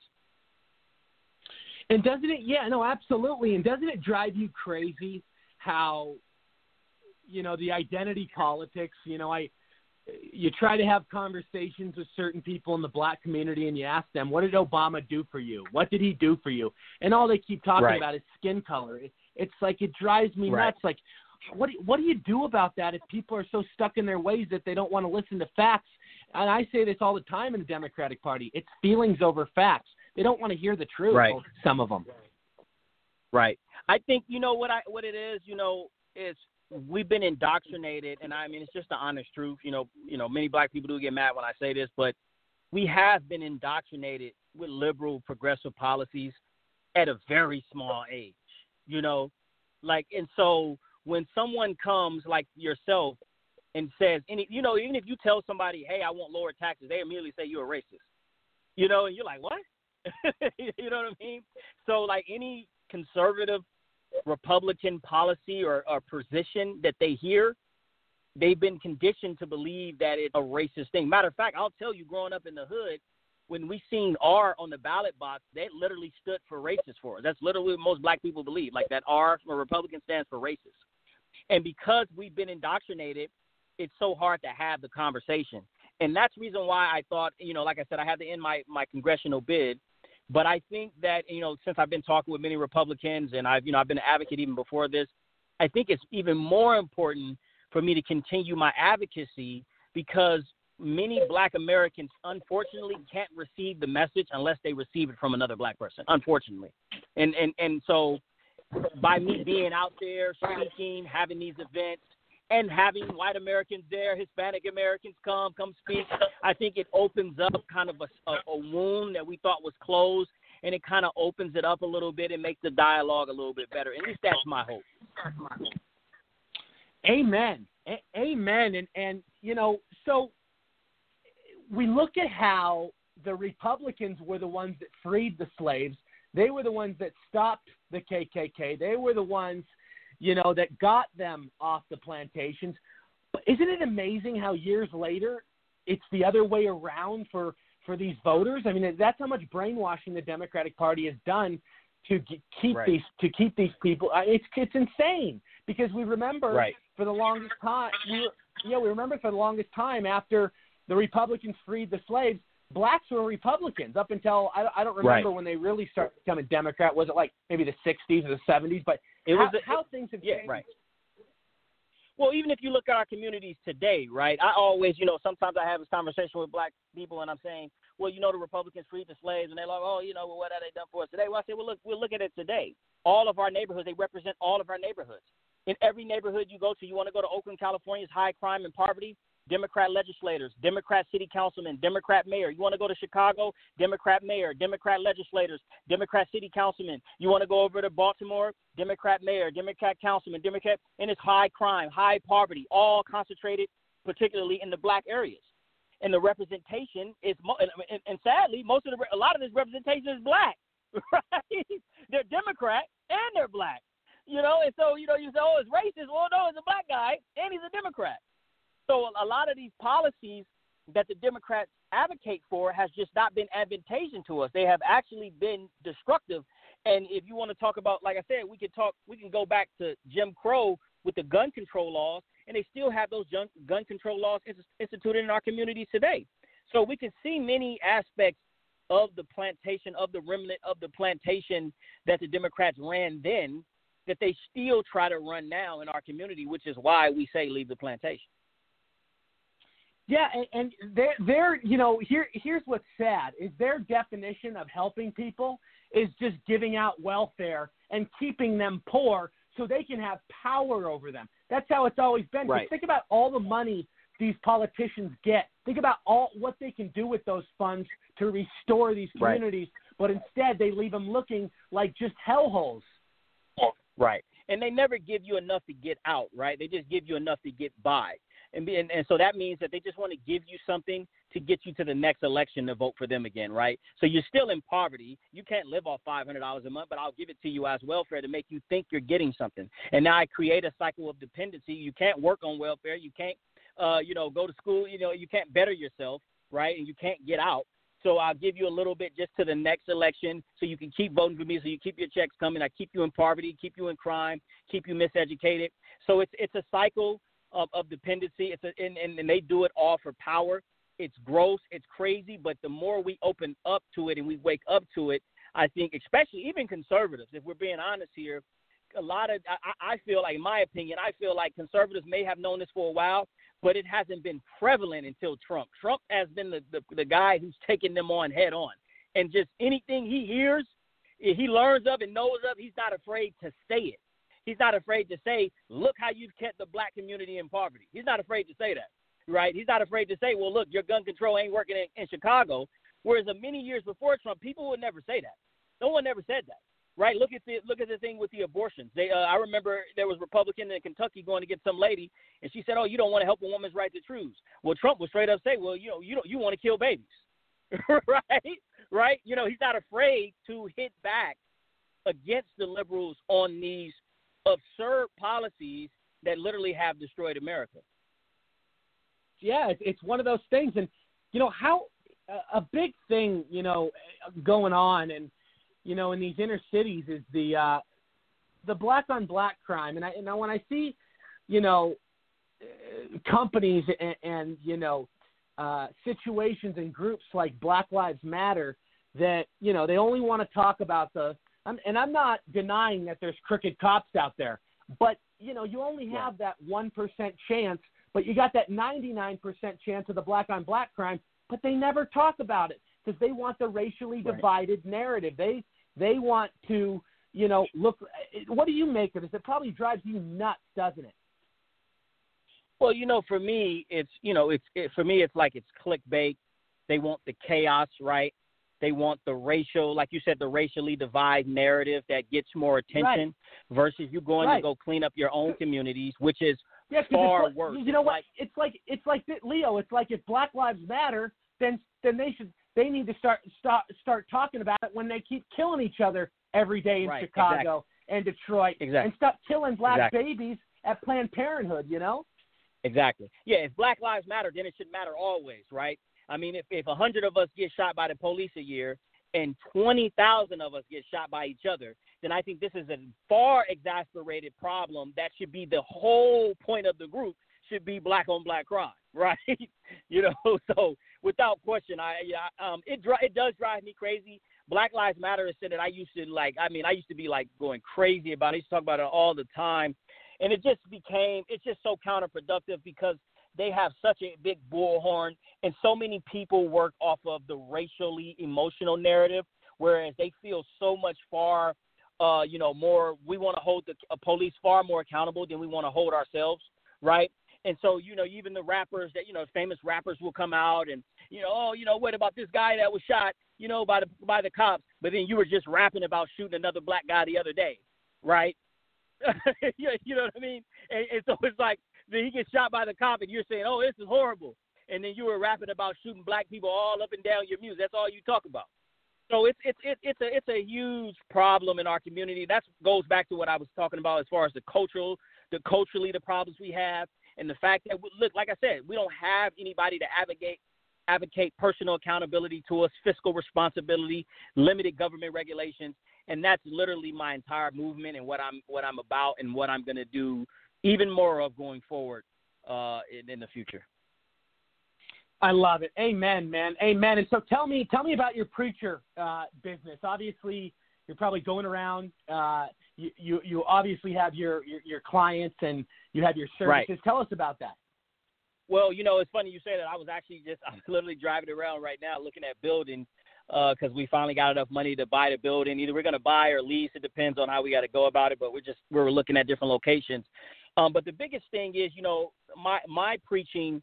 I mix politics and religion. Some people don't like it, but I never thought that they were they were separate. I've always thought they were the same thing, and especially in this time it uh, uh, need today with the coronavirus, I think many more people want to hearken to God and God's word. Uh, we, you know, the, the science can't find a way to fix it. I'm preaching right now you know the, the the government legislation no matter what legislation they pass it's not going to fix it. And and now today when you finally have an act of god i think it's really more time for us to repent. Uh but most importantly you know god you know in the bible speaks of you know people having their liberties their freedom personal accountability right? You reap what you sow right? Uh, a harvest you know a seed time and harvest and so there's many things, principles I believe from the Bible that we can. That matter of fact, I would say mostly all the conservative principles are drawn from the Bible. And so I believe a lot of those, a lot of my message will be geared towards that. But most importantly, it would be geared towards uplifting God and having more, of, you know, living more of a spiritual life to, uh, towards Jesus Christ. I love it. I love it. And you do a lot of things, man. You're a musician too. Tell everybody about about your music. You just released an album. Yeah, my my album "Free from Mental Slavery" is, is on iTunes, uh, Spotify. Um, I'm actually working on my new album, uh, Reconstruction. Um, but on that album, I had a song called, you know, the Black Trump Supporter. Um, I did a song called "Make Black America." I mean, I'm sorry, "Make America Great Again," where Trump was in the ad libs, and um, that was, uh, you know, that song kind of went viral. You know, probably like in 2015. Um, I've been around for a while in the music business. I used to kind of be like, I guess, a lot more famous in music. I was, at, you know, it was, it was about my military music, and I used to go perform on military bases, uh, talking about uh, PTSD and how, you know, you know, yeah, using you were an Iraq therapy. War veteran. You you were over there. Absolutely, absolutely. I, I I went to Iraq and came back. So that's another thing I tell people. I said I've been waiting for the apocalypse for ten years, right? I'm a veteran, right? I'm a U.S. veteran. You know, you know, we all got stockpiles of ammo and food. You know, we've been waiting for this type of stuff. No, I'm kidding. Um, I really am praying, you know, for the American public at large. I do think the panic definitely outweighs the current crisis. However, you know, we know there are some people that have been affected, so I am praying for them, and you know, uh, you know, do want to see most of us pull through this, which most people do, right? Seventy percent of the people that get it does end up pulling through. I do believe, I don't believe, I know for a fact the liberals have tried to paint this as a Trump problem when it's not. It's just an act of God. No one could have predicted, and he's done a great job at managing it the best that he can. Um, but yeah, but you know, my activism and my ministry all goes together, and it's going to be you're going to see a lot more of me uh, and hear a lot more coming soon. I love it. I love it, man. Well, Leo, man, I want to get you back on the show very soon. It's really been a pleasure. Um, amazing, amazing stuff. I I love everything you're doing. Tell everybody where they can connect with you, where they can get involved, all that good stuff. Oh yeah, you can go to uh, leodunson.com. That's L E O D U N S O N dot com. Um, you still can't tweet leodunson.com because Twitter uh, blocked my website. Even they even blocked my official campaign website when I was running for Congress, and I do still plan on suing them. Um, but you can also go to uh, at Leo Dunson on Twitter. You can go to at Leo Dunson on Facebook and YouTube as well.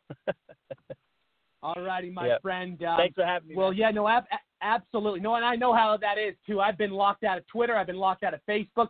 They even locked me out of LinkedIn. I mean, they they, they lock people out of everything. Oh, wow. Wow. Yeah, it, yeah. They're. I mean, it's it's getting ridiculous out there with with these rules with these big tech companies. Um, but Leo, man, I'll tell you, man, you are quite the amazing uh, individual, and I um, am rooting for you every step of the way. And hopefully, you get back into politics soon because we need guys like you in there to to help our president. Oh yeah, I'll be back for sure. I'll be making another run. You can believe that. Next time I come, I'm coming with all the bells and whistles too. All right, Leo. God bless you, man. We'll talk soon. All right, you as well. All right.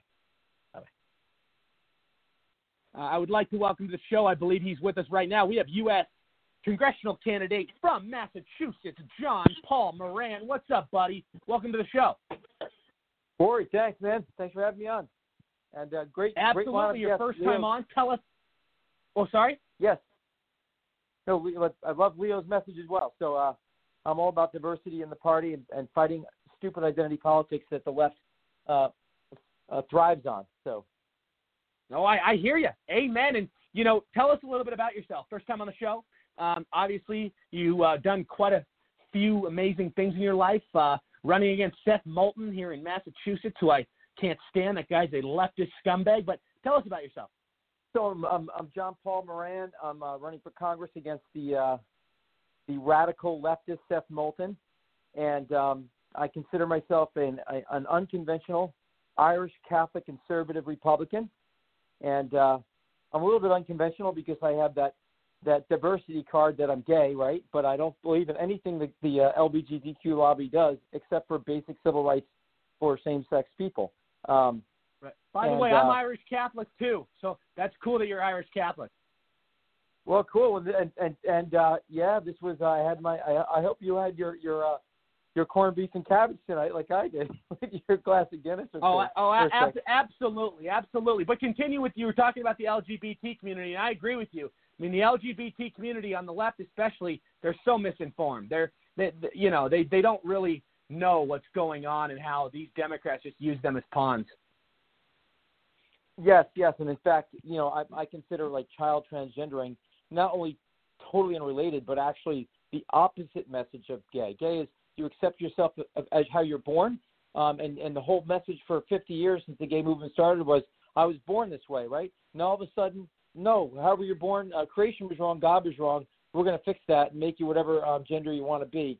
It's just bizarre, and I think it's it's child abuse. So I fight. I, I I oppose that. I haven't really found many people, even on the left, that support that. I think it's a very small fraction. But again, the left is owned by the radical, radical, um, you know, the left, the, the LGBTQ lobby, unfortunately, is owned by by that faction. So um, that's certainly not my my entire message, but that's one thing I uh, I, I think gives me a little bit of a kryptonite point on my tip here because, you know, I'm I'm the worst thing that could ever happen in the bluest state in the country, undeniably the most the most politically intolerant, and the um, it's probably the only state that hasn't seen a Republican congressman for in a quarter century, Massachusetts, and uh, I want to break that blue wall. I, I I figure they they crossed the red line with with society with all their crazy um, policies, and socialism and child regendering and open borders, and it's time to go and and and and, end the uh, end the circus here in, in Massachusetts and finally bring um, a, a rational, sane, uh, conservative Republican to to the state to fix these these these, these problems. And I and I think we're going to do it because no one likes Seth, Seth Moulton. He he uh you know he was an Iraq War veteran, so always honor veterans for their service always. But that service didn't trans didn't transfer to service to the people. Everybody that I talk to in this district is like, where's Seth Moulton? Is like, where's Waldo? He's out trying to run for president, polling at 0.0% and fails. He tries to overthrow Nancy Pelosi. Granted, I don't like her either, but with no, you know, with no backing, he thought he could overthrow her. And then he storms out of the State of the Union on the on, on our uh, you know our, our commander in chief, a military guy, storming out like a like like a petulant child.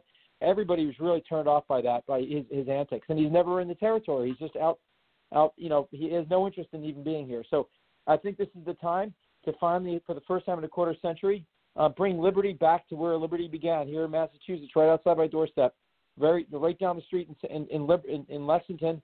Uh, they fought, they fired the first shots for liberty for over taxes and gun confiscation. These are, are, are uh, you know Sam Adams and all the rest of them that fought that, that Revolutionary War, right? that started it would be horrified to know their state was taken over by worse than the British. so we have to take I, it back. No, it's essential. Yeah, no, I hear you. I hear you. And you know, for as long as I can remember, you know, um, Massachusetts was like, you know, for uh, in a lot of ways moderate. You know, you had the JFKs that came, came out of there. You had uh, a lot of a lot of good people that came out of there that were, you know, fair and, and balanced. And I really think Massachusetts needs to get back to the qualities and uh, you know traits that JFK carried because I really think JFK and Trump are very similar. If you compare policies, they're uh, not too far off you know, because uh, uh, and let's You're face right. it, Yep. JFK absolutely was a conser- he was a conservative Democrat. There's no doubt about it. He was physically Well, he was- conservative on. he- oh, go ahead. He would be a Republican today. He's pro-life. He was Exactly. for borders. He was Exactly. against socialism. Exactly. He was he was only one of six presidents that was a lifetime lifetime NRA member. This guy couldn't be more Republican. Pretty much his his his his progressivism at the time was for civil rights. Well, well of course, who, who isn't for civil rights today? So when you look at JFK, I say, well, I'm more like a JFK Republican, and people, Democrats, look at me and say, what are you talking about? I say, look at look at it, look look at who he was. He would have, he would not be allowed near the Democrat Party today. You you have to you have to pass the litmus test. You have to be into baby murder. You have to be into open borders. You have to be into socialism. They don't let you join the party. So I think people are, are getting are, are finally seeing that how terrible they, they've become, and it's time to bring some sanity back. So I, I wasn't even looking at running for, for, for office. I was I was running a nonprofit called Grand Opportunity USA, um, and my message is opportunity. I believe the, the the the purpose of government is liberty, unity, and opportunity for all. Really, when it boil, you boil down to it, that's that's what the purpose of government is. And the left is power, wealth redistribution, and control. That's their Absolutely. They're, they're the opposite. They're the opposite of us. So everything we stand for, they're against. We're for unity. They're for division. We're for freedom. They're Absolutely. for tyranny. And who Yes, wants that? true. It shouldn't be that hard. It, it shouldn't be. It's it true. shouldn't what be this hard, actually. You know. And what do you see votes. as the what do you see as the main what do you mean what do you see as the main three problems in your district? Oh boy, there's a lot. Um, the things I hear most about are healthcare, um, education, um, and uh, and and believe it or not, sanctuary cities is up there. People do not are not fans of the left sanctuary cities garbage. Um, illegal aliens, uh, the MS-13 gang killed brutally killed a kid, it's an 18 year old kid, a 17 year old kid last year. No, the end of 2018. They stabbed him so much so many times that he was not recognizable. Right. And Yeah. five MS-13 gangs killed five guys from the MS-13 gang killed brutally killed him. They thought he was an informant, right? Seth Moulton said he he he opposed a law that would have required a deportation of criminal gang elements. He's he wants to keep criminal murderous gangs in the in, in our state. What what kind of freak would would be for that? That's just It's terrible. BS. No, I know. I, it's It- it- horrible. it's and that's a- what kind of shit we get here in Massachusetts. That Ayanna Pressley, look at that whack job. I mean, we are, we're loaded with, Yeah. you know, we have we have like the, you talk about the basket of deplorables. we have the basket of freaks. I mean, we have Elizabeth Warren. We have the, you know, Ed Markey. I mean, these people are nut jobs, and so we have to we Exactly. have to fix it. And, uh, you know, No, you're no, you're 100 percent right. I tell everybody where they can get involved with the campaign, how they can how they can get in touch with you. Okay, so you can go to uh, johnpaulmoran.com, and you can find me at, at John Paul, the number four, Mass. And you can take that any you want, John Paul from Massachusetts, or go to Mass. but it's, it's supposed to be John, John, Paul, Massachusetts. Um, and uh, yeah, look, we, we we love your support. We believe we can we can crack the blue wall. I believe if we can get crack the blue wall here, we can do it anywhere. Yeah. And so I am love it. excited I- about doing I love it. I love it. I- I do- Massachusetts for taking it back. Absolutely. I got to go to commercial, but we'll definitely get you back soon. Thank you, John. Thank you. Everybody, we'll be right back with Russ Cruci. I, I believe it's pronounced Cruci. Uh, we'll be right back, everybody. Stay with us. This is the Rory Sauter Show. It's a beautiful night.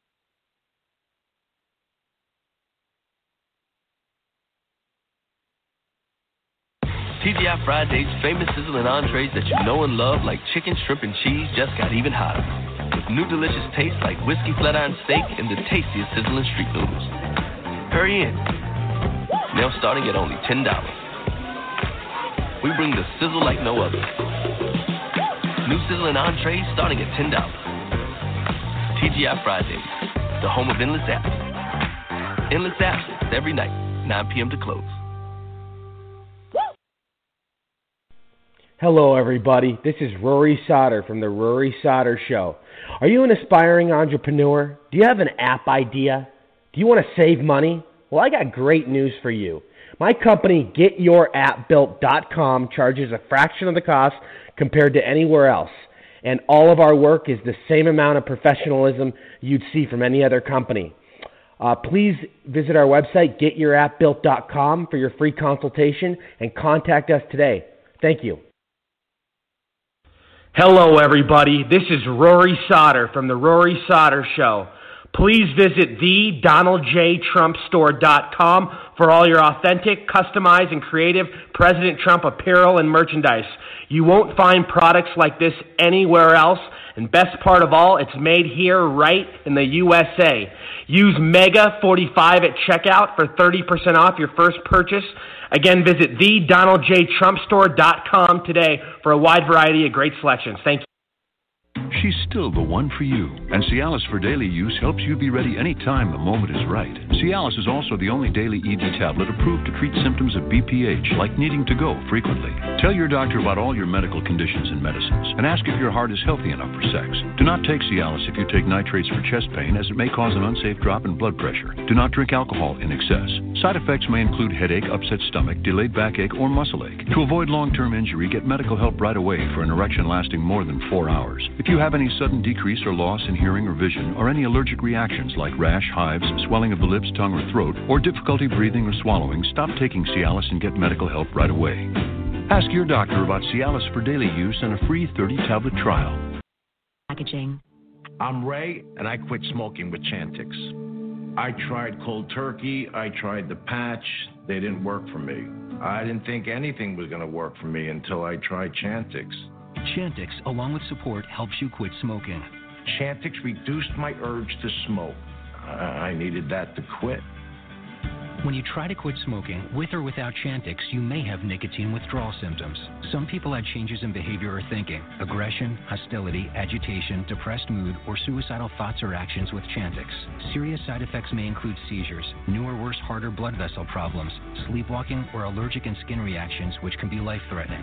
Stop Chantix and get help right away if you have any of these. Tell your healthcare provider if you've had depression or other mental health problems. Decrease alcohol use while taking Chantix. Use caution when driving or operating machinery. The most common side effect is nausea. I can't tell you how good it feels to have smoking behind me. Talk to your doctor about Chantix. And we are back. The Rory Sauter Show, coast to coast, worldwide. Listen to in 25 different countries on nearly 70 online platforms. It's a beautiful night, everybody. Coming to you live from Phoenix, Arizona. I do want to welcome to the show. I believe we have Second Amendment expert and gun gun manufacturer, uh, Russell Kruse. Is that how I pronounce it? Yes, it's Russ Kruse. That's correct. Thank you so much, Rory. Hey, Russ, great to have you here, man. Tell us a little bit about yourself. Okay, so uh, I just uh, what happened was I started GunPro, uh, uh, which is the name of the company. I'm one of the founders. So, and really, we do not produce firearms. It's more firearm accessories. So, I'm a product developer, an inventor. So, I've invented things since uh, I was a kid. So, I have patents that uh, run along the uh, uh, electrical line of uh, items. But also, I um, used to be uh, in the military police where I carried a 1911, and then I did some competition where I used a 1911 uh, back around 2000 and I was seeing some areas in the firearm and competition that I thought, you know what, uh, there's some improvements needed here. I keep seeing things I need improvements, so this was in different things I work with. Well, this was just one of them. So I brought it up to a friend of mine that these were things I see improvements that can be fixed, and they were mainly in the areas of sites and magazines because uh, 1911 had some uh, nosedive issues in competition, which if they did in competition and you needed um, uh, to survive uh, and you're in a concealed carry, you need to survive a situation. The last thing you need is a jam in your uh, firearm when you really need it. So out of that, we developed GunPro. I'm one of the founders, and uh, the website was gunpro.us. Um, and and out of that, we created quite a few patents along the line of sites and magazines. So anyway, um, that's that, and also I got um, uh, quite a few posts I do on LinkedIn. You were talking about getting kicked off. I'm surprised I'm not yet. Um, but I got quite a few posts I post every day on LinkedIn, especially uh, in the political realm. So I have quite a few followers on that, and I post probably about 10, 15 times a day. Then every once in a while in my post, I'll throw in something about gun GunPro, and or I also do uh, Trump dog tags for this year. Um, uh, they're uh, dog tags that have Trump winning on them. So I throw those advertisements in there once in a while. So you've got everybody that's like-minded uh, that's following me, which then uh, they're pro Second Amendment usually, and they're pro uh, Trump products. So I produce both the products uh, that we patent, and the reason we patent what we do is we patent, we design, we manufacture, and then we produce and sell. And the reason we do that is further along the line you go in the patent process, the more value your product has in the patent, which eventually you you're hoping that you can license that out to a company and move on uh, to the new products. So that's a little bit about me. It's Russ Kruse again. That's K R U S E. And um, but anyway, I appreciate this opportunity to get on the show. Well, I love I love what you're I love what you're doing, and and, and so tell tell us about this, Russ. You know, obviously there's a lot of backlash uh, from the Democrats. There's a lot of hostility. There's a lot of a new world order agenda with you know trying to put that whole gun control crap in place and you know some some of their legislation. How has that affected your business at all? Some of the things they're trying to do. Well, it, well, it really hasn't, uh, other than the fact to drive up uh, more sales. So every time uh, you get the left that tries to uh, to remove or to argue the point or to implement something like confiscation, all it does is empty the shelves. In fact, uh, that's the situation we got somewhat right now. So some of our products are actually on back order, uh, getting more manufacturing, but um, it does actually drive up sales for us. I mean, the the part of that's not something we want. We actually want a civilized society where the left understands this is a needed product, you know, period. That's in our in our country uh, and all over. It's just that um, it's a misinformation that they give, and uh, we unfortunately, I mean, we gain from that in sales, but at the same time, what good is a lot of sales if it can't keep up in production? We had the same thing in ammunition uh, years ago. You'd you'd go to look for ammunition, uh, which now the virus thing is done again too, and the shelves are empty. You can't find the ammunition because all it does is the things on the left drive in more sales and panic sales. No, absolutely, absolutely. So, what? Let me ask you this: What is the, you know, leadership like politically? I know you're in uh, Missouri. Uh, I'm assuming not too far from St. Louis, but just in your surrounding areas, what you have to deal with with some of these politicians? Is it Second Amendment friendly, or are they trying to go after your guns just like some of these other states? Well, I think what you find is you you you know how you always say you follow the money. And here, in anywhere in the United States, you follow the population numbers. So we have, I'm in a um, historic area of St. Charles, Missouri, which is just west of St. Louis, um, about 20 miles. Um, so we have a great sports state. I mean, we're, I mean, well, that's one thing that pulls this state together is sports. I mean, we got the Cardinals and and we've got football teams, we got the hockey teams, we got, and then we're bringing in uh, U.S. soccer teams and everything. It's a great sports uh, state. So we bring in a lot. That brings us together. But if you follow, like you say, follow the money for certain politicians, uh, if you follow the population, that's St. Louis and Kansas City, those two heavily populated areas. For some reason, when you get to heavily populated areas, uh, it's heavily Democratic. So those areas, they just have so much crime, and think okay, uh, attack the Second Amendment, and this will so- uh, solve our crime problem, which doesn't do that. I mean, they're going to get guns no matter what, but trying to get that in the heads of the politicians and um, uh, the left that's in these heavily populated areas is almost impossible. They think um, by eliminating guns ownership by legal individuals will solve the crime problem. And I'm telling you, Right. um, the, the the things you see on in St. Louis, the crime is in certain areas that brings all the headlines. And um, I mean, you'll never. It, it's surprising what you'll see.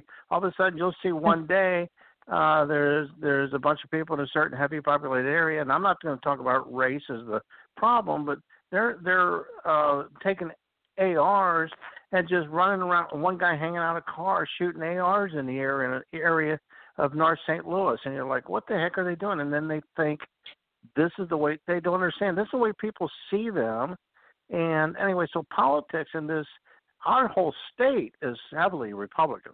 It's the it's the hi- highly populated areas of St. Louis and Kansas City that leans to um, uh, the Democratic Party.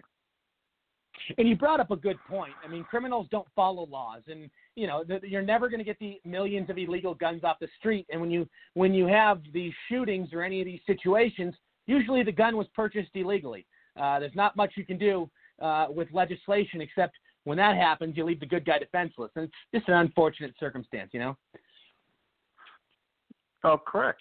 Um, you know, and, and it's a shame. And what's really a shame is there's a lot of good people out there that live in the inner city, and you know, and unfortunately, their voice isn't heard. Um, and some reason, uh, they're just um, overcome with people that um, are just uh, one-sided, and they you can't hardly change their mind unless you had a gentleman in before there. He was a, a nice black gentleman that he can actually talk uh, to those people, and they'll understand. They listen in some in some degree. Uh, some uh, they they're they're hammering back and forth, uh, even in their own race. Uh, you know, they're basically a turncoat. You know, if they agree with Trump or something, and so I, I'm not sure. I don't live in the inner city. I'm not around it all the time, so I can't hear and see the arguments. But um, uh, we, it's a sad situation there that I don't know how it's going to be overcome. It's just got a long history of um, uh, being that way, and I think it's just going to have to slowly change. And I think this is where Trump, um, uh, which I have to agree, he had, he's he's willing to come back and just argue a point and and and say it like it is, and he brings a lot of the unity in the race uh, between white, black, and um, so some people are blind to that, but it's because they choose to be, or whether it's spiritually a block in that that you've got evil against good against evil, and so um, I think we have that same thing in the greater po- uh, heavy populated areas here. Absolutely, 100%. Well, R- Russell, I love talking to you, man. Um, I definitely want to get you back soon. Let's talk more Second Amendment, but tell everybody where they can get involved with your business, where they can connect with you, all that good stuff. Okay, so uh, you can follow me on LinkedIn as long as I'm not kicked off yet, uh, which I'm surprised I'm not. So on LinkedIn, it's Russell Kruse. That's R U S S E L L Kruse, um, and my uh, company is GunPro.us. Um, and so if you go to GunPro, there's an 800 number there, which if you get a hold of that, that usually directly connects to me on GunPro.us.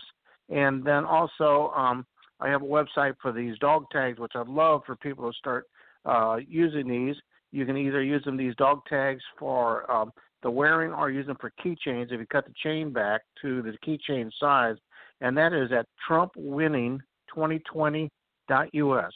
Again, that's TrumpWinning2020.us.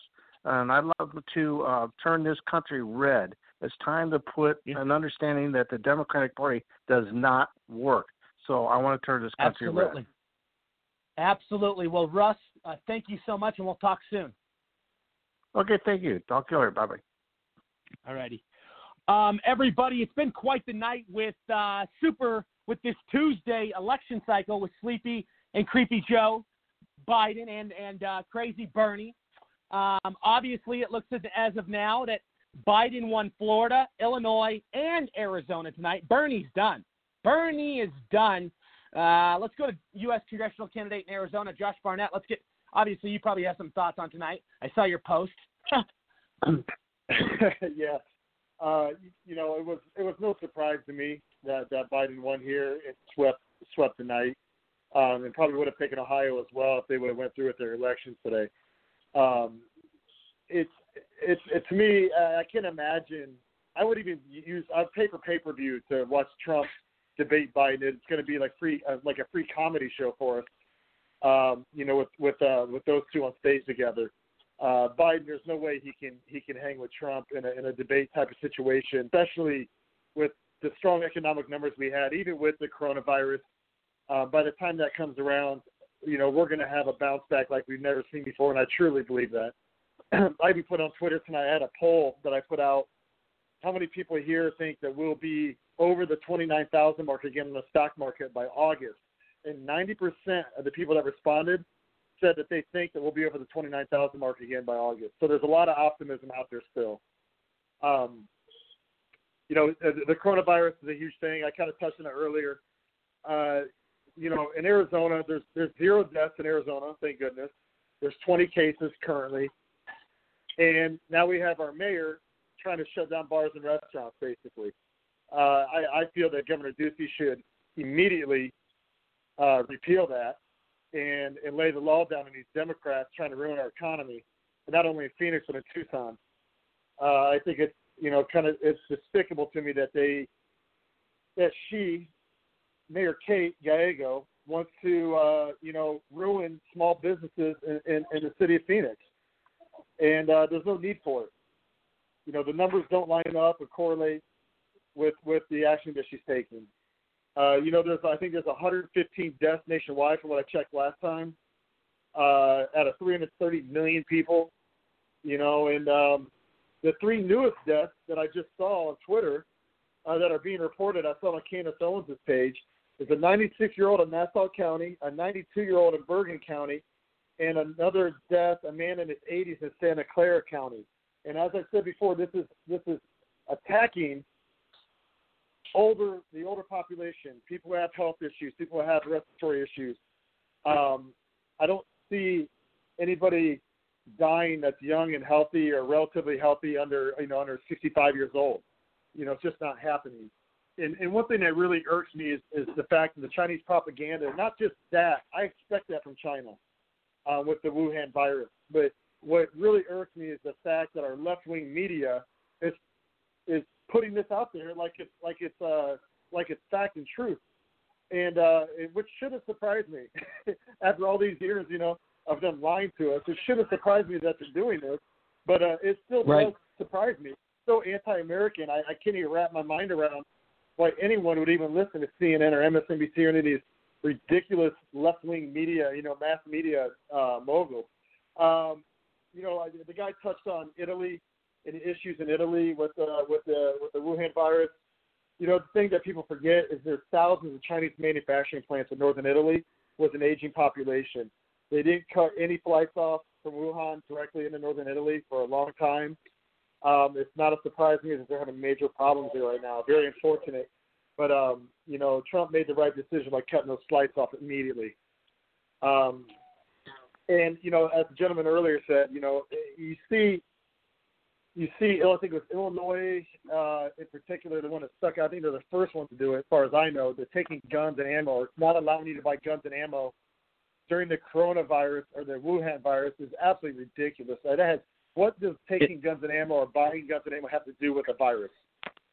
Exactly. You know, it, you know, it, it's, it it's is. just it's just It's, No, it's go ahead, go insane. I mean, we're living we're we're living just in crazy crazy times. Um, Josh, I do got to wrap up the show. T- um, I got about a minute left. Tell everybody where they can connect with you, where they can find you, all that good stuff. Yeah, so you can connect with me at barnettforaz.com, at Barnett for AZ on Twitter and Instagram, and Josh Barnett for Congress on Facebook. And I do have some meet and greets. I have a really cool Right to Bear Arms photo photo shoot this Saturday, um, where we're going to bear arms and arms. So it's going to be a fun shoot. I got a lot of cool people coming out for me uh, to do it. So we're going to have some some some guys with some actual guns, and also some probably some uh, AR-15s along with it.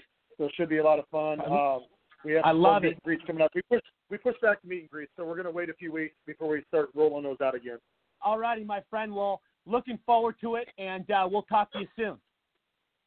Thank you, Rory. Thank you. Have a good night. You too. Uh, everybody, it's been a fantastic show. I want to thank all of you. We got another big show planned Thursday. I will see you all then. Until then, I'm Rory Sauter. MAGA, MAGA, MAGA. God bless everybody. Much love. Cheers.